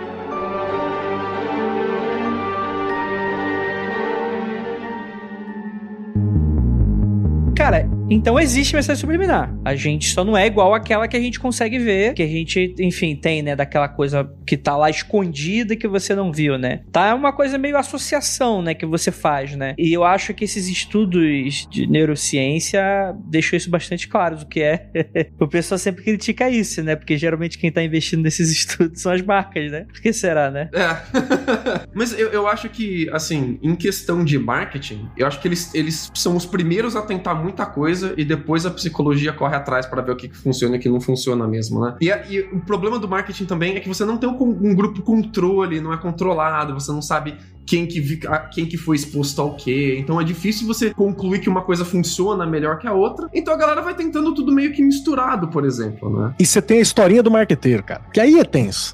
Porque uma parada. Exato. Você chega lá pro cara, fala assim, pô, preciso de um logo, de uma parada assim, de uma propaganda. O cara vai lá, caga o bagulho, aí depois ele vem com storytelling em cima. Não, é porque esse símbolo aqui, tipo Coca-Cola, você Uhum. fala assim, não, é vermelho, preto e branco. Não, porque o vermelho, ele vai dar sede. O preto vai mostrar concisão. E o branco vai pedir o refresco. Não é só porque preto, vermelho e branco vai destacar pra caralho na, na hora que você coloca numa, numa estante. Não. É porque tem toda essa questão que é o que dá o refresco, que dá o controle. E a, a forma de escrever Coca-Cola, ela se arremete às ondas que tá colocando. Não é só porque é uma variação moderna do mesmo logo que o bagulho tem há 500 anos. Não, é porque essa O, ama- angulação. o amarelo do McDonald's dá fome, te lembra da batata frita. Calma aí, agora eu vou ter que falar alguma coisa, porque agora ligou aí a faculdade. O nome disso aí é psicologia das cores, né? E aí tem todo um estudo que é super relevante, inclusive, e que isso não é mito, né? Existe de fato uma certa associação que pessoas passaram a fazer. Só que isso é interessante porque isso tá bastante defasado, né? Às vezes a pessoa entra num- na lanchonete de bairro e fala: Nossa, você sabia que as cores são desse jeito pra te dar fome e tal.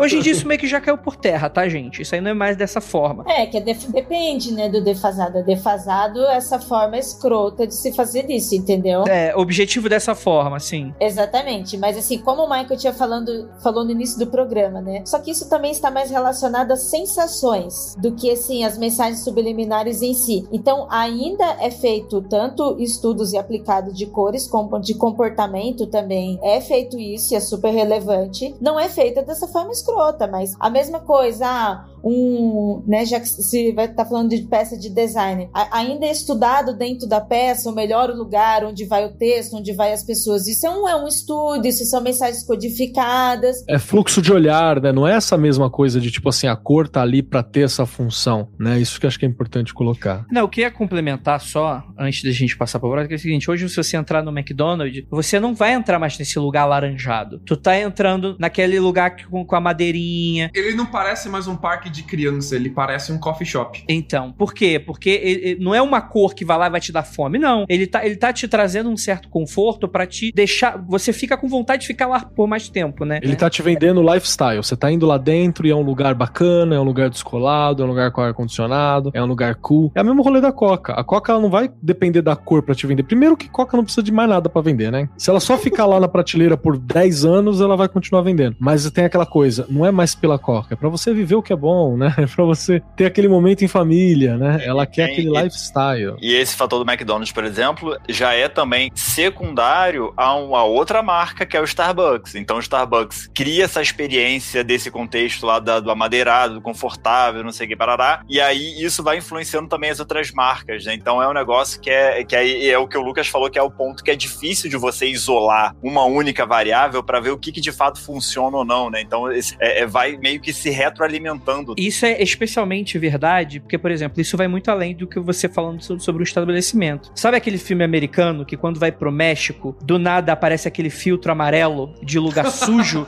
e quente? Fica tudo sepa, embaçado do nada, né? Se você for pro México, gente, não existe esse filtro. É, tipo, é uma cidade normal.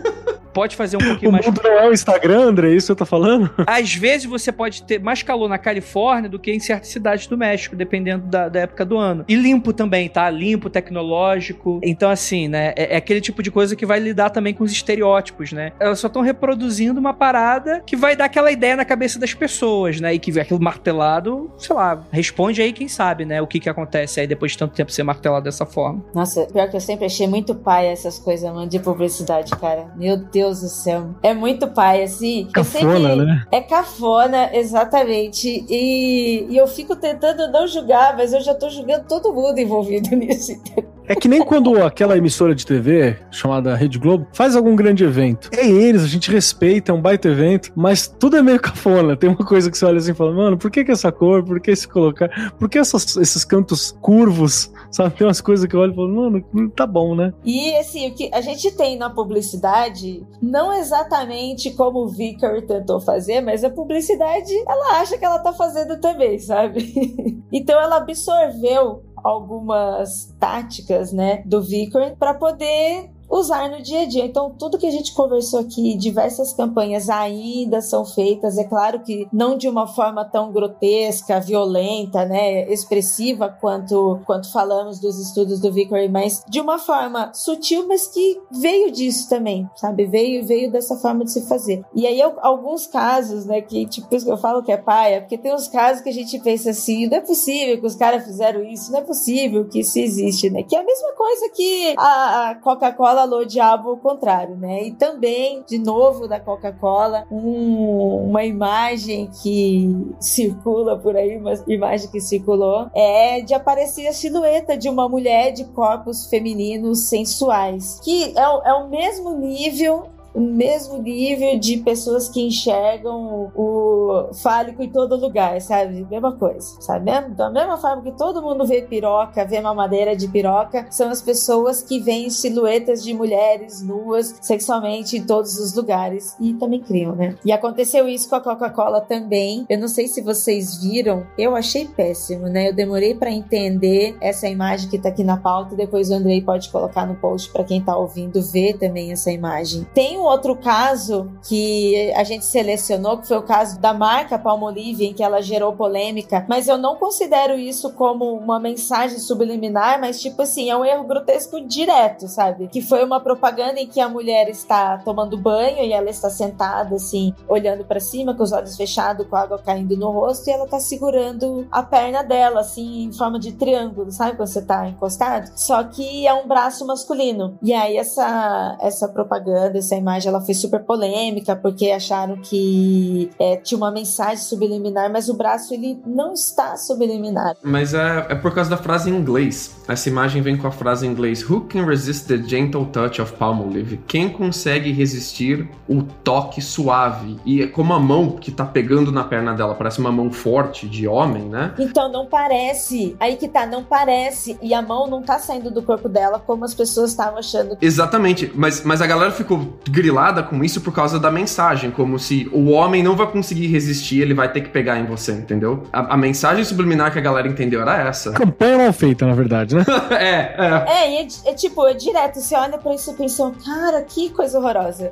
Também estamos falta falando do setor que- vai dar merda. É, eu ia dizer pra vocês agora, pô, isso é datado, né? Aconteceu isso em tal ano, mas não, essas coisas continuam acontecendo. Existem, assim, vários tumblers de propagandas erradas, assim, com corpos de mulheres. E uma propaganda que fez, assim, uma bancada muito errada, que é falta de, de pensar, falta de estudar mesmo, sabe, gente? Quando teve a Paralimpíada, aí uma marca foi lançar o patrocínio e ao invés de colocar algum atleta paralímpico na propaganda, pegou dois modelos, né, um casal e tirou no Photoshop, sabe, braços e pernas e ficou uma coisa muito grotesca, gente.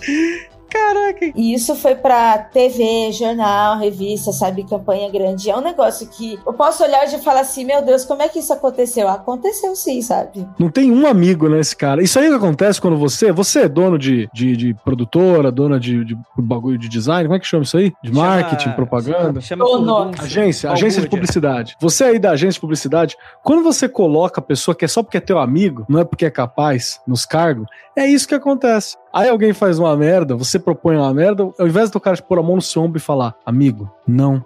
O cara põe e fala, porra, foda, hein? Que Acho da legal. hora que ficou isso aí, hein? Que legal. Gente, Então- contrate pela capacidade. Exatamente. Eu vi essa, essa propaganda aqui da Palmolive, eu olhei e pensei exatamente isso, sabe? Eu, nossa, eu tenho certeza que o cara que teve essa ideia, ele deve ter se achado o cara, tipo, genial. Como Nossa, assim, sou o publicitário se achando cara? Acho, não sei. hein?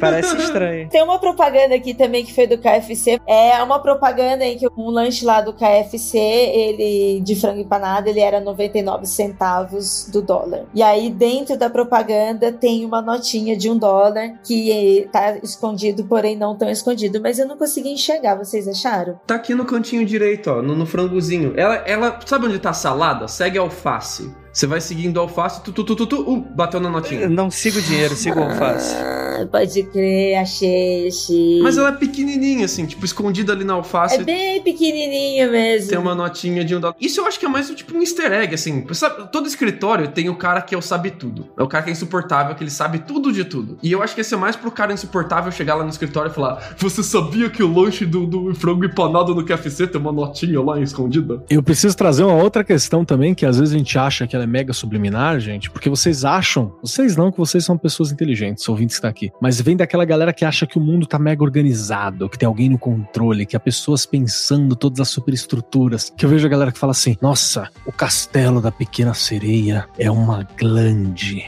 Ela é uma rola. Isso é a Disney querendo erotizar. Mano, isso aí, certeza que é um.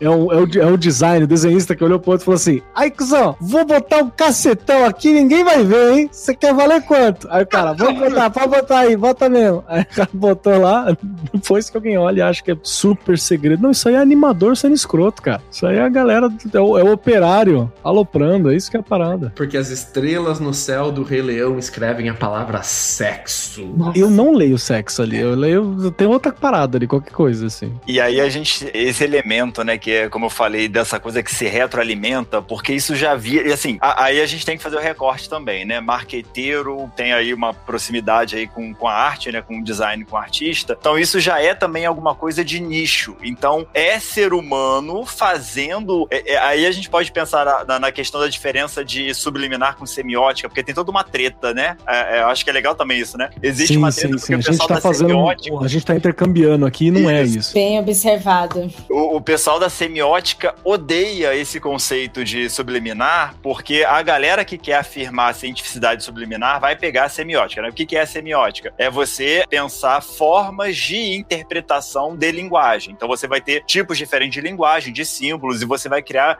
formas de interpretação. Então, mensagem subliminar não é isso, né? Assim, Então, a- e aí fica nessa disputa daí dessa galera da arte, que não é da semiótica, né? Assim, que não é de- desse campo científico, a galera da arte vai criando brincadeira, easter egg, vai, vai eh, fazendo essa, essa coisa mais de, até subversiva mesmo da própria arte, e aí isso vai alimentando o que, que as pessoas entendem que é mensagem subliminar e vira uma grande brincadeira. assim. Então, a diversão é você procurar essas coisas, né? Procurar essas coisas no filme, no... ainda mais agora, né? Que a gente tem a facilidade de pausar, né? Pausar, voltar, não sei o que, parará. Aí é isso, vai, sempre vai ter lá a pessoa que vai querer ficar vendo as minúcias, que vai passar frame a frame até achar alguma coisa ali que dê, dê pra encaixar numa, numa maluquice dessa, né? E aí, só pra lembrar também, né? De um outro fenômeno psicológico que é da pareidolia, né? Então, se você olha pra uma forma, não, alguma imagem disforme, você naturalmente vai tentar encontrar alguma forma. Você vai olhar pra nuvem, você vai tentar ver alguma coisa, né? a Então gente se incomoda com coisas que não tem padrão, né? A gente Isso, fica maluco com isso. coisa que não tem organização.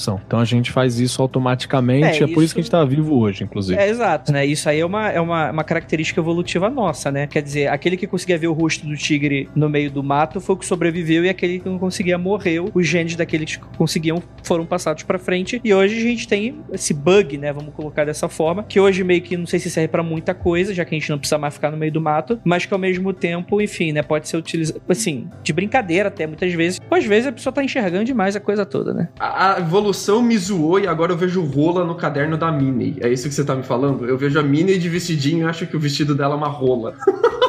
É isso mesmo. É pra você ver que Deus tava de zoeira mesmo, né?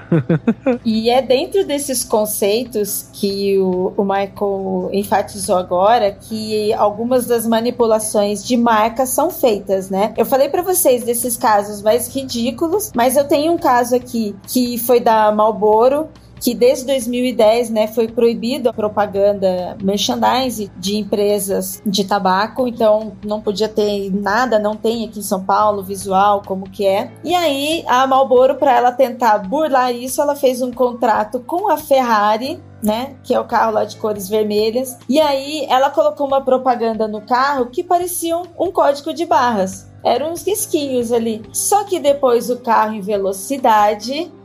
Aí, aí a gente entra nos conceitos que o Michael falou. Isso foi desde- inteligente, né? Isso foi Não, inteligente. aí você é da puta, mano. O cara pegou desde a semiótica da alteração de comunicação.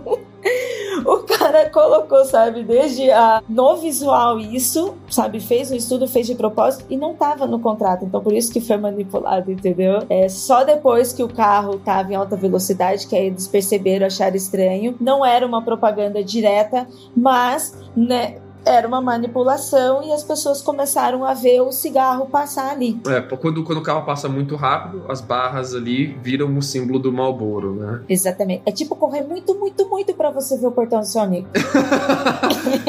Cara, é- aqui eu já, aqui eu já acho que assim, você acha que as pessoas viam e percebiam o símbolo do Malboro mesmo? Porque eu não, eu não sei se as pessoas viam e percebiam o símbolo do Malboro e se a intenção deles não era que as pessoas percebessem conscientemente, mas que isso influenciasse elas a pensar em Malboro de alguma forma. forma. Isso aqui é mensagem subliminar no sentido do Vicar, no sentido original da palavra. Então, exatamente, essa foi a intenção. A mesma coisa que a gente tem hoje, mas de uma forma muito mais suave, né? Bem aspas aí. Mas é quando a gente referencia uma marca às cores, né? A Itaú, que é a marca mais utilizada como exemplo, tanto quanto cores, quanto aquele movimento, aquele movimento muito bobo de se fazer o sinalzinho. O Itaú hoje, ele tem diversas propagandas em que ele não tem mais o logo. As pessoas, assim, dentro da propaganda tem elementos das cores do Itaú. Só isso. Isso peças estáticas, peças em vídeos, assim como o sinalzinho que o Keller fez na câmera para quem está assistindo aqui online. É esse sinalzinho. Algumas propagandas ele só faz o sinalzinho, não tem mais o fechamento com o logo. Mas é porque criou-se padrões. É? As anos de pessoas- construção, né? Anos de construção. A Exatamente. mesma agência, provavelmente, que cresceu junto e tem a mesma ideia. Deve ter umas coisas assim também, né? Então tem, tem esse tipo de de trabalho. Aí acabou fixando,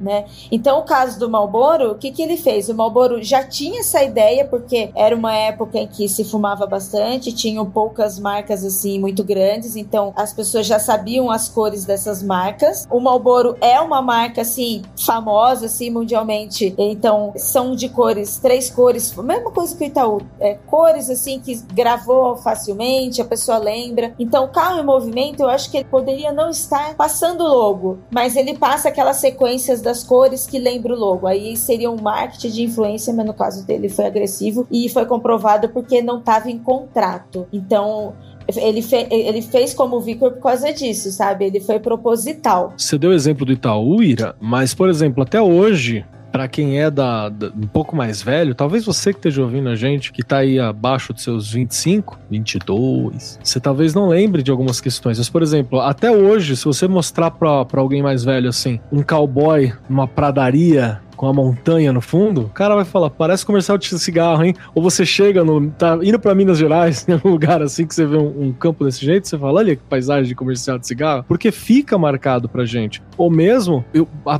cara, recentemente eu fui no mercado comprar uma, fazer as compras numa parada. Tinha um mano, um adolescente de 30 anos, com batom, chocolate batom na mão.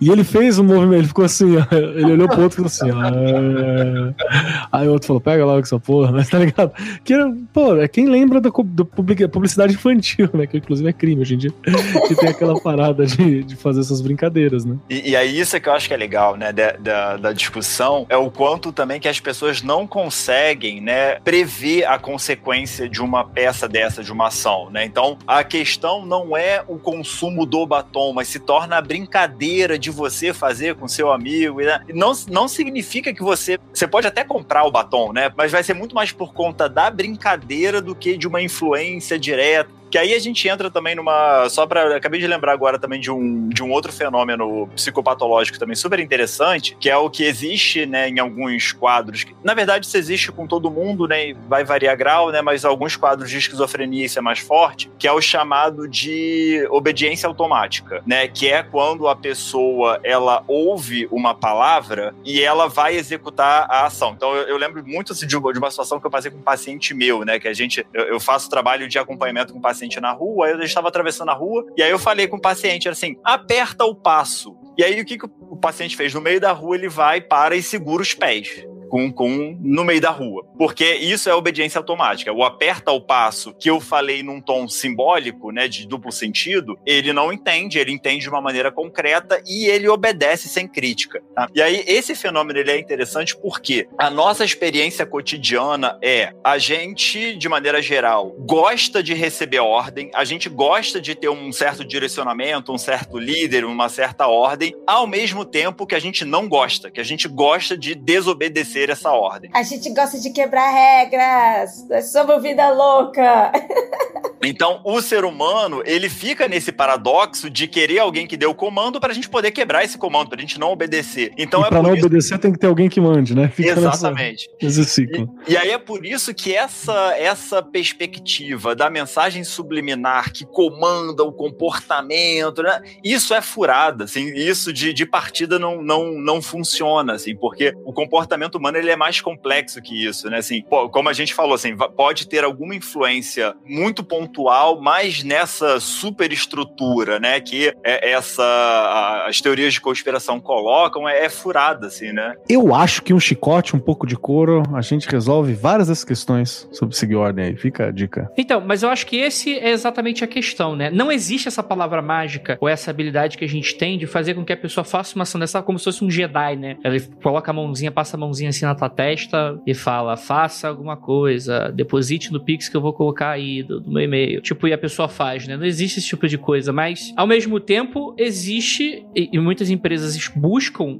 muito esse mapa do tesouro, né? Como fazer com que, de fato, quantos passos eu tenho. Se, se eu, eu, dar um comando a pessoa não faz, quantos passos a mais eu preciso colocar aí para que de fato isso aconteça, né? E isso eu acho interessante, porque aí é onde que a porca torce o rabo, porque de fato tem esses passos, né? É a questão questão da construção mesmo, né? Você precisa de um processo de construção. É, é tipo, eu acho que eu falei isso já aqui, que é tipo hipnose, assim. no- a hipnose é um contrato. E, a- e além de ser um contrato que você faz com alguém, a hipnose é hipnose. É um- normalmente é um contrato que você faz com alguém e você tem que ir construindo aos poucos. Não dá pra mim chegar na pessoa e falar, tua mão tá colada. Não, eu tenho que ganhar confiança primeiro, explicar que eu tenho alguma coisa, fazer alguma coisa que é meio que óbvia. Aí, aí sim, tua mão tá colada. Aí funciona com alguns, com quem tá disposto. E mesmo assim, não dá pra mim dar uma ordem contrária à natureza. Corte seu dedo, né? Não, não chega nesse ponto. Per- perfeito esse exemplo da, da hipnose, porque a gente vai ter também o, o fenômeno que é da. Ah, esqueci agora. Mas é que é, é meio que assim: quando você trabalha, quando você faz a técnica da hipnose, quando você dá lá,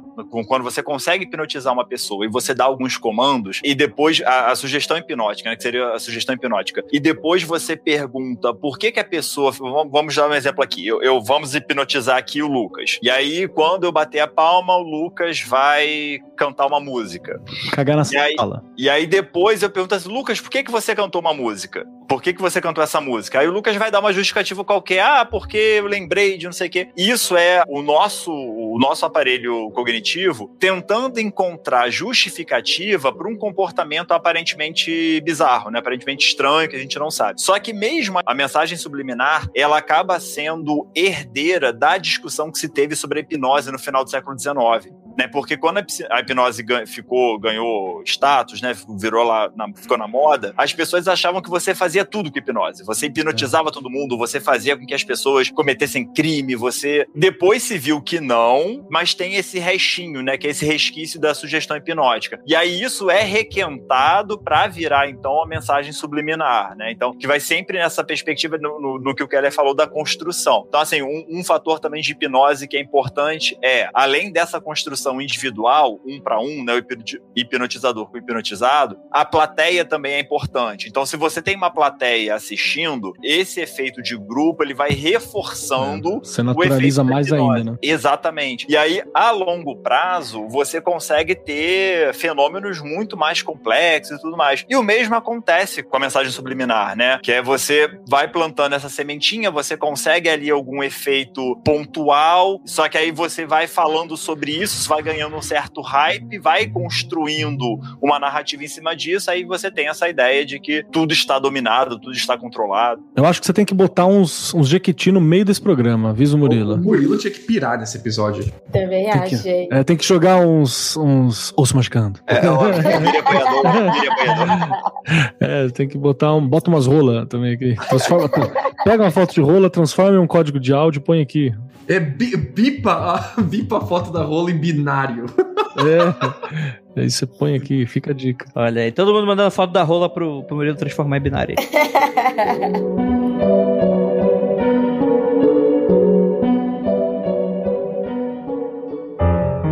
Gente, tem alguns filmes que a gente gostaria de citar. Eu acho que quando a gente entra em cultura pop, as pessoas se identificam bastante, né? Vai ter aqueles clássicos, né, que a gente citou, né? Pequena Sereia e tal. Durante muito tempo, a Disney foi alvo, né, de difamação, inclusive de diversas instituições religiosas, vamos deixar dessa forma, né? Inclusive de ter essas teorias da conspiração que são super importadas dos Estados Unidos, né? Sim, quem esteve aqui no Brasil nos anos 90, 2000, viu isso tudo. Fitas da Disney sendo queimadas em praça pública pelas igrejas. Quem aí? Deixa nos comentários, você que tá ouvindo a gente, deixa nos comentários ou no post do Twitter ou no post de onde for, post do Instagram, a tua história com a mãe queimando o material da Disney. Fita, bonequinho. E com você chorando no fundo. Olha, eu só fui descobrir que estava escrito sexo porque o pastor falou da igreja, porque eu nunca li aquela Aí eu fui procurar, dele. né? Exatamente. Correio Leão tem duas cenas, inclusive, que a galera fala que aparece sexo. Tem a das estrelas de noite ao fundo, quando tá anoitecendo, e tem uma que tá, eu acho que é quando o pai. O Scar o- bate na, na tão terra. é, eles estão rolando assim, estão brigando. Aí a, a fumaça, a areia, assim, formam bem rápido, assim, sex.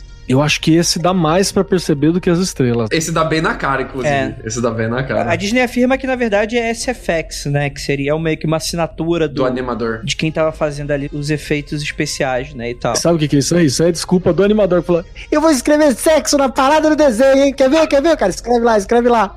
Aí escreveu a Disney, e agora, filho da puta. Ah, fa- fala que é meu nome, caralho. Meu nome, mas seu nome é José. Não, não é não. Mudei aqui no cartório agora. Pode falar que é meu nome. exato. É que assim, a gente tem que desassimilar um pouco pouco essa coisa do. Que talvez, vamos lá, né? Talvez até injustifique o porquê que a gente tá citando isso nesse episódio. Porque de fato não são mensagens que alguém tá tentando influenciar nada de você. Mas lida muito, muitas vezes, ou com a semiótica, como o Michael tava falando, né? Que é você utilizar formas, né? Gestalt na tua cara, procure saber. Ou então seria mais como um easter egg ou curiosidade, como o próprio Keller também mencionou, né? Então, por exemplo, você vai ter aí o Clube da Luta, inclusive o Clube da Luta é um filme que usa, utiliza isso de metalinguagem também, porque a história do filme esbarra nisso, né? Ele quer falar um pouco sobre a sociedade, né? E, e, e fala um pouco sobre essas teorias de conspiração, né? Então, por exemplo, tem no masculino em um frame, né? Não, ele é, ele é totalmente sobre. Eu sou controlado pela sociedade, eu quero subverter tudo. Tudo. Até o cinema, propaganda, tudo. Então é, faz muito sentido ele usar mensagem subliminar que ele diz que é uma parada que a mídia usa pra controlar ele,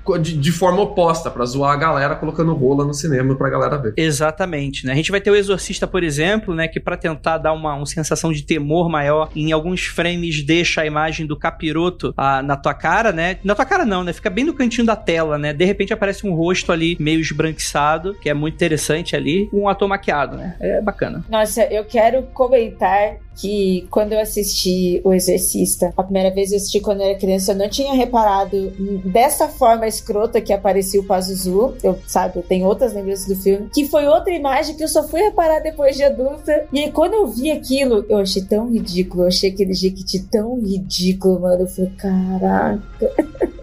É tosco mesmo, cara. É doído, é agressivamente doído, viu? Eu acho que a ideia da galera quando colocou isso foi tipo assim, pra você bater o olho, se você estiver prestando. Sabe aquela coisa de vou, vou virar o olho dessa cena? Aí eu vou virar o olho dessa cena pra olhar no canto, se eu topar com aquilo, levar um sustinho. Tipo aqueles memezinhos que tinha uns 5, 10 anos atrás, tipo, é, when you see that, you shit bricks. Sabe? Quando Ah, você vê, ah. você vai cagar tijolos. E aí tem, sei lá, você procura, você não vê nada, aí no canto tem um bagulho mega engraçado, tem um bagulho mega assustador, um zoião te olhando assim. Então eu acho que tem um pouco dessa questão também, que é legal, a gente acha o puzzle e fica tudo feliz, né?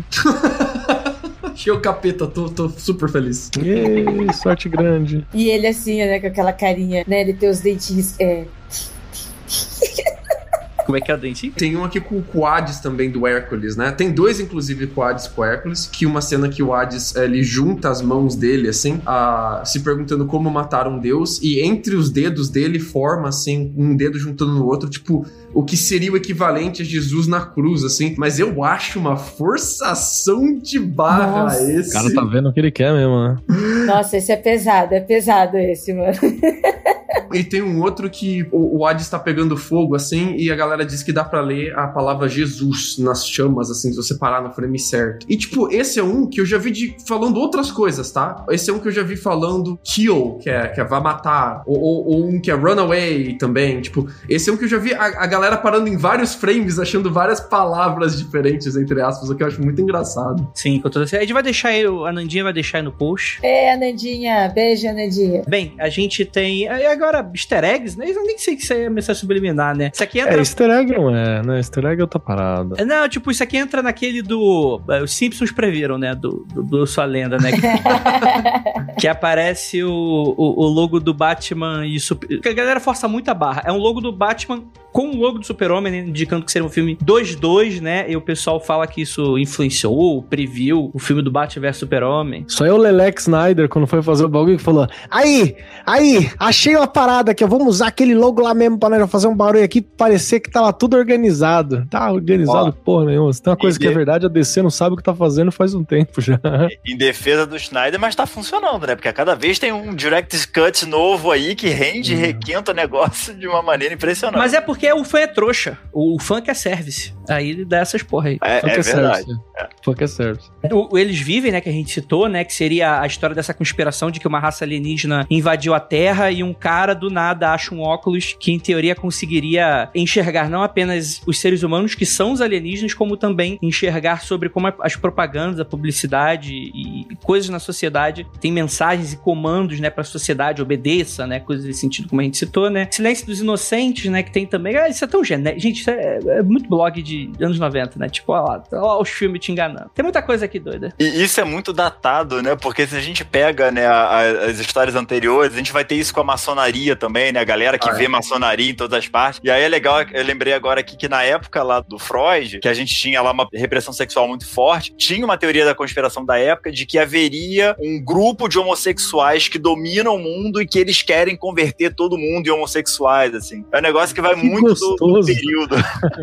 Deixa eu só dar um, um recado também, que é um recado, uma indicação, que eu já indiquei aqui no Mundo Freak algumas vezes, há muito tempo atrás, que é um livro chamado As Máscaras dos Illuminati, escrito pelo Robert Anton Wilson. Qual é que é a brincadeira desse livro, assim? Esse livro mostra um cara que tá se iniciando na, na magia, bem no formato da AA, a Astron Argento clássica, assim. Então, eu não conheço mais ninguém, exceto a pessoa que me inicia, e eu não posso entrar em contato com ninguém. Então, ele fica olhando várias pessoas e destaque, ele fica assim, será que essa pessoa não pertence à ordem também? Ela tem esse anel, ela falou tal coisa, e ele começa a identificar padrões, né? E aí você vê que ele vai surtando, ele vai dando uma surtada em determinado ponto, porque tem um livro maldito nessa história, que é um livro de criança, que todo mundo que leu queimou, tentou queimar uma parte, não sei o que. Aí no fim você vê que é tudo uma doideira e acaba com uma viagem de LSD e com o Crowley, o Jung e o James Joyce num trem conversando. Então, mas fantástico. Só pra você saber como é que chega nisso, já vale a pena. Eu tenho um amigo, um amigo, um conhecido, muito entre aspas, assim. Chamado Carlos Meller. Uma, uma pessoa que eu conheço, que ela ah, entrou pra maçonaria. E quando ela entra pra maçonaria, a pessoa, ela fica tipo crente recém-convertido e ela dá uma surtada. E é engraçado, porque ele entrava em igreja e falava: Tá vendo aquele triângulo ali? Aquilo ali é a maçonaria escondida aqui, ó. Tá vendo aquele olho ali? Aquilo ali é a maçonaria. Tá vendo isso daqui na nota do dólar? Isso daqui é a maçonaria. O cara via mensagem subliminar, símbolos maçons. Sei lá, a árvore tava em formato mais triangular, assim. Tá vendo aquela árvore ali, Lucas? Aquela árvore é maçonaria. Ai, Lucas, eu já vi tanta gente assim, cara. Tem um monte de gente. Aquele meme que eu acho maravilhoso, que é a nota do dinheiro de- do- dos Estados Unidos, assim, tem a pirâmide, né? Com Nossa, o olho. Aí o cara trava assim, pam, Pam, pam, tira o olho e tipo um, um triângulo no canto da nota, assim, ele fala, maçom. um triângulo nada a ver no canto da nota. Essa é a definição explícita de paranoia, né? A paranoia é você partir do pressuposto de que tudo tem sentido, né? Tu- toda a a vida, né? Toda a existência tem sentido. A, a ideia ela é fixa, né? Então aí você busca esse sentido a ferro e fogo. Eu quero ver você falar isso gravando Magicando. Eu quero ver a tua coragem de falar isso. É, cada lugar é um lugar, né? O, o juramento do abismo e a paranoia tá ali, ó. É, um do lado do outro. Tem um, um outro detalhe que eu acho legal. Se você gosta de ver esses padrões, eu sempre indico pra galera Um psicólogo. Também, lógico. O Michael tá aí, deixa o cartão.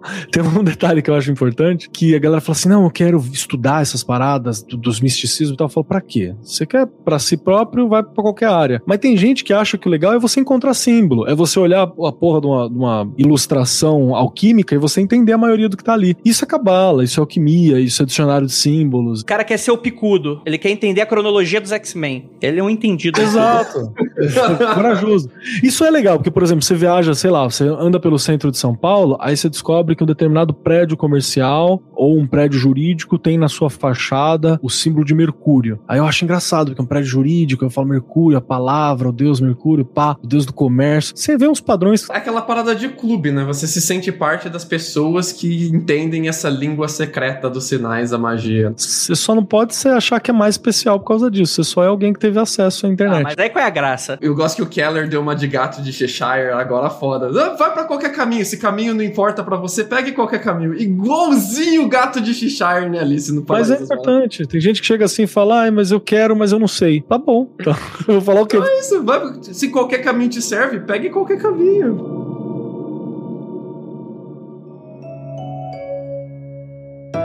Pra encerrar aqui as músicas, né? Assim, né? São bandas que elas são. Não são bandas ruins, né? Mas também não é nenhum Asian Kung Fu Generation aqui, mas vambora. Queen, né? Tem o. o Another One Bite the Dust, né? Que é a Another música. one bite the dust. Que tem um. Que quando tocado ao contrário.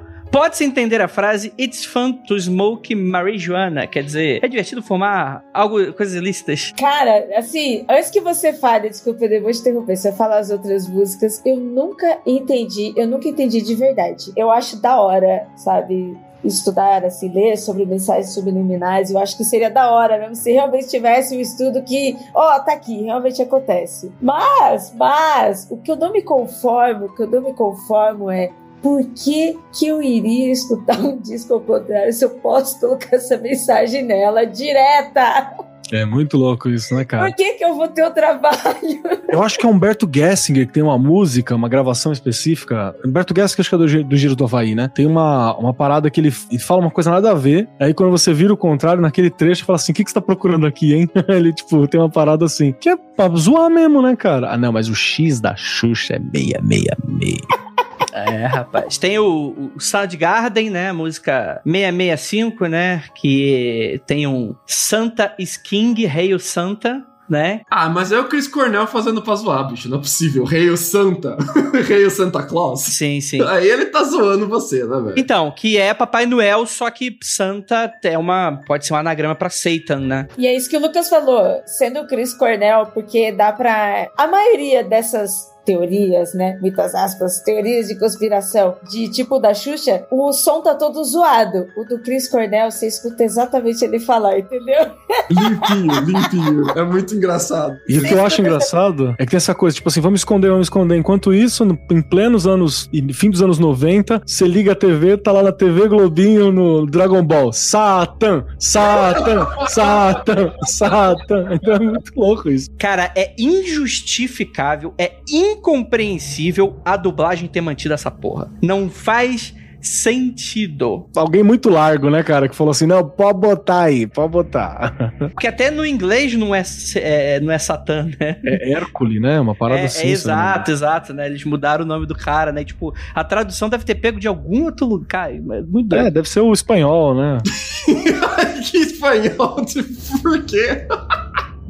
Porque a Espanha, a Espanha tem essa tradição muito católica, mas primeiro que você, se eu não me engano, a, foi a tradução de guia mesmo, porque você tem aquelas, aquelas versões cantadas em espanhol, era muito famoso nessa época. E porque a Espanha tem essa tradição muito católica, muito católica, mas a, a, as ofensas ah. sacras, assim, em espanhol é fantástico. Tipo, é o único lugar que você fala pro sagrado caralho de Deus.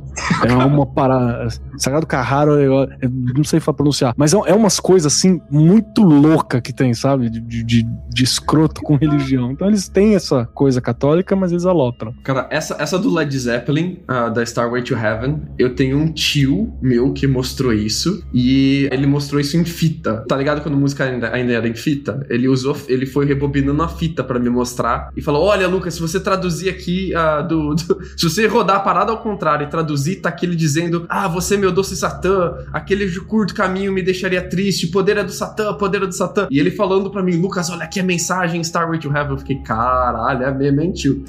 Aí dois meses depois ele foi pra maçonaria e era aquele teu amigo lá, né?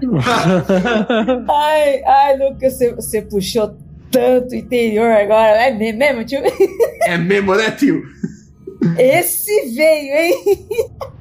vamos lá, vamos lá. Tem a Starway to Heaven do Led Zeppelin, né? Que você tem, ó, oh, aqui, meu doce Satã, né? Aquele cujo o curto caminho me deixaria triste, cujo poder é Satã. Ele dará para aqueles que estão com ele o 666. Havia um pequeno galpão onde ele nos fez sofrer. Agora, Satã. Isso é um desabafo, na verdade, né? Satã provavelmente deve ser algum tio abusador do cara. Olha eu fazendo o que eu disse que não era fazer, hein? Você sabe que se você puxar a Starway to Heaven, ela tem uns trechos dela que são associados à carta da estrela do tarô. Inclusive, perfeito, né? O, a, o caminho, tem a senhora, o caminho, a árvore a, e por aí vai. E eles mexiam muito com essas paradas, né? O Jimmy Page, ele foi o dono do Boleskine, que é o castelo do Crowley lá, ó, mansão do Crowley, que fica do lado do Lago Ness. E aí você tem essas questões. Eu não duvido que tenha sido colocado, ainda mais porque dentro da Cabala 666 é um número maravilhoso, né? É o número, é seis vezes Sol, seis vezes Ego. Então você tem umas colocações. Não duvido, esse eu boto fé. Uma coisa que eu nunca entendi é por que, que a galera não faz o oposto, né? Mensagem subliminar lugar do bem, então, né? Por que, que é sempre do mal, né? Esse negócio que é muito impressionante, né? Não coma tanto carboidrato, faça exercício,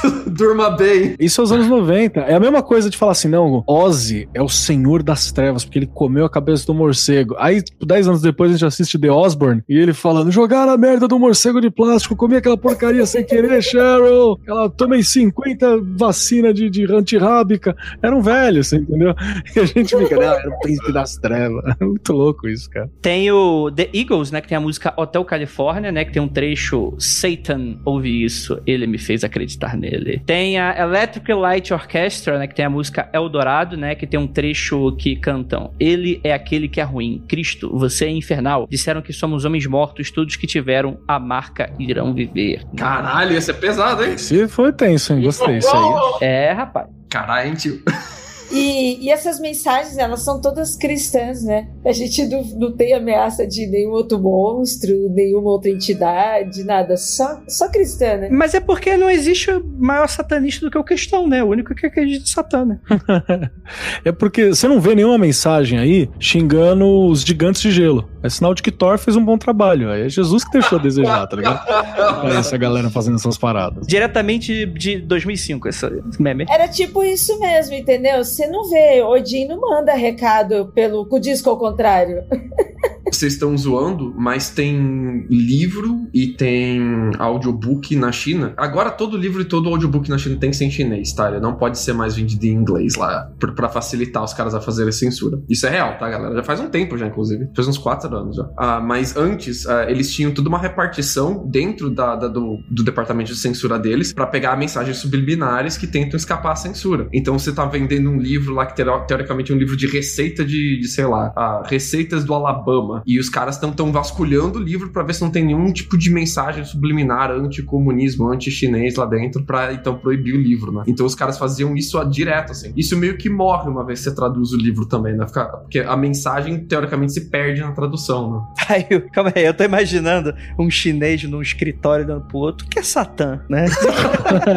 Será que é o nome de alguém? Falam tanto dele, né? Será que é alguém importante? Tem uma, uma outra parada que o Lucas falou, eu lembrei agora, né? No Brasil tem muita força a questão das, das mensagens subliminares e tal também, até por causa da ditadura, né? Que a gente teve os censores e teve várias mensagens passando, que os artistas achavam arte, né? Vamos passar uma coisa aqui pra mostrar indiretamente a situação que tava. Tipo o Cálice, né? Que é a, a mais famosa. Que o, o censor g- gênio leu e falou: não, Cálice de Cálice, tá tudo certo. Aí o cara canta Cálice de Cala a Boca. Você tem isso com várias outras questões, outras músicas que passam alguma parte. Então, acho que é por isso também que ficou tão presente no nosso cotidiano, né? É uma conjectura que eu tô fazendo, tá, gente? Não baseado em nada. Essa parte também é bacana, assim, o, o quanto também mostra da, da, da plasticidade da nossa linguagem, né? Então, muitas vezes uma coisa escrita que você não vê, quando você lê em voz alta, você É entende, você ouve de uma outra forma, né? Então, de certa maneira, essa discussão sobre a mensagem subliminar, eu, eu gosto dela, eu acho ela interessante, porque ela vai forçando a gente também a criar novas maneiras de interpretar o mundo, né? De, ou de, até de transmitir a nossa mensagem, né? Aquilo que a gente quer falar. Então tem essas aberturas aí muito bacanas, assim, de serem trabalhadas. famoso, famoso, manda um abraço pro Tomás Turbando, né? Manda um abraço pra ele aí. O cara escreve, você lê em voz alta. e, Ah, que merda. O Keller sofreu muito na mão de aluno, né, bicho? Eu causei, eu fui terrível. Tá pra, tá pra nascer o aluno que vai me zoar. Tô aqui pra causar. Rapidamente, eu gostaria de mandar um abraço pros meus amigos, o Kiko, o Zinho, o Branco e o Lindo. Beijo pra vocês. Então é isso, gente. Muito obrigado pra vocês que ficaram até aqui, pra vocês que estão aqui nessa live maravilhosa, o Yuri, a Naná, Loucas Historinhas, Milena, Juliana, Yuri. Todos vocês, lindos e maravilhosos. Muito mais aqui que não estão comentando agora. Você que tá ouvindo esse programa, ó, e quiser apoiar, já sabe, hein? Entra no Apoia-se, você vem assistir as gravações ao vivo aqui, conversar com a gente ao vivo. Ó, vê o Keller com, com a gata frango dele, tocando violão, vendo o Lucas fazendo movimentos estranhos. Caralho, a gata tá tocando violão? Caralho, bicho. A minha gata frango. Desenhos da minha. Gata Cadê? Eu tô com saudade das fanarts. Desenho da minha vaca frango, minha gata frango, tocando violão. Caralho, bicho. Beijo pra vaca e o frango. E, gente, é isso, né? Tipo, tome cuidado com o Satã, que ele aparentemente quer ter uma mensagem com você. Você deve estar. E deve estar trabalhando no Serasa, não é possível. Hoje. É, inclusive, falando em Serasa, calma aí, deixa. Deixa eu hoje me, até me lembrou um negócio aqui. Que eu recebi duas mensagens SMS hoje. As duas mensagens é a seguinte: pode ser a mensagem subliminar. Parabéns, você foi sorteado. E logo em cima, Andrei, seu CPF está bloqueado em sistema. Então, assim, a vida é isso. A vida são essas duas mensagens sendo mandadas intercaladas. E é isso. Michael, você quer um momentinho jabá, uma mensagem final pro nosso ouvinte? Agora a hora é sua. Beleza, agradeço aí o convite, prazer participar e gravar aí, a gente poder conversar sobre esses temas aí que são sempre muito interessantes. Tô nas redes sociais, então Instagram, arroba Maidrigo, de Maicon Rodrigo, que é o meu nome, composto, novela mexicana total, e no Twitter, Maidrigo Psi. Então, é, acaba que eu não tô muito ativo ultimamente na- na- nas redes sociais, mas é isso, a proposta é, é poder aí trabalhar um pouquinho mais essa discussão com a psicologia, né, essa discussão com a religião e a magia, e é isso. Michael, tu que fez uma aquarela da Jay? Foi. Cara, ficou maneiríssimo. Parabéns, velho. Aquele aquarela que você fez ficou muito legal. Tu manda bem demais. Muito foda. É isso também, né? Eu faço uns rabiscos de vez em quando, mas aquarelas. Rabisco no rabo, é muito bom. E é isso, então fico aí o convite aí pra, pra, pra vocês me seguirem. É isso aí, gente. E aquilo. Ara- Ele é uma.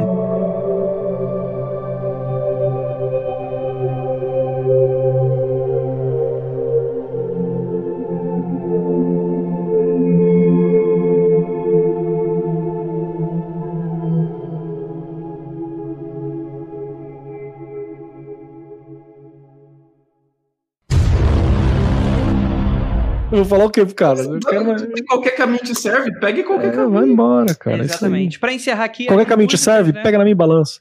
Desculpa, não aguentei. Vamos fingir que não escutamos isso. É, as músicas aqui, né? Assim, né? São bandas que elas são. Não são bandas ruins, né? Mas também não é nenhum Asian Kung Fu Generation aqui, mas vambora. Sata! Apoio Mundo Freak. Sata, sata. Escutem esse podcast ao contrário que vocês vão ouvir a mensagem real. Ai, acabou, gente. Eu Beijo. vou mandar aqui o. Espero ter atrapalhado o suficiente hoje. Desculpa. mundofreak.com.br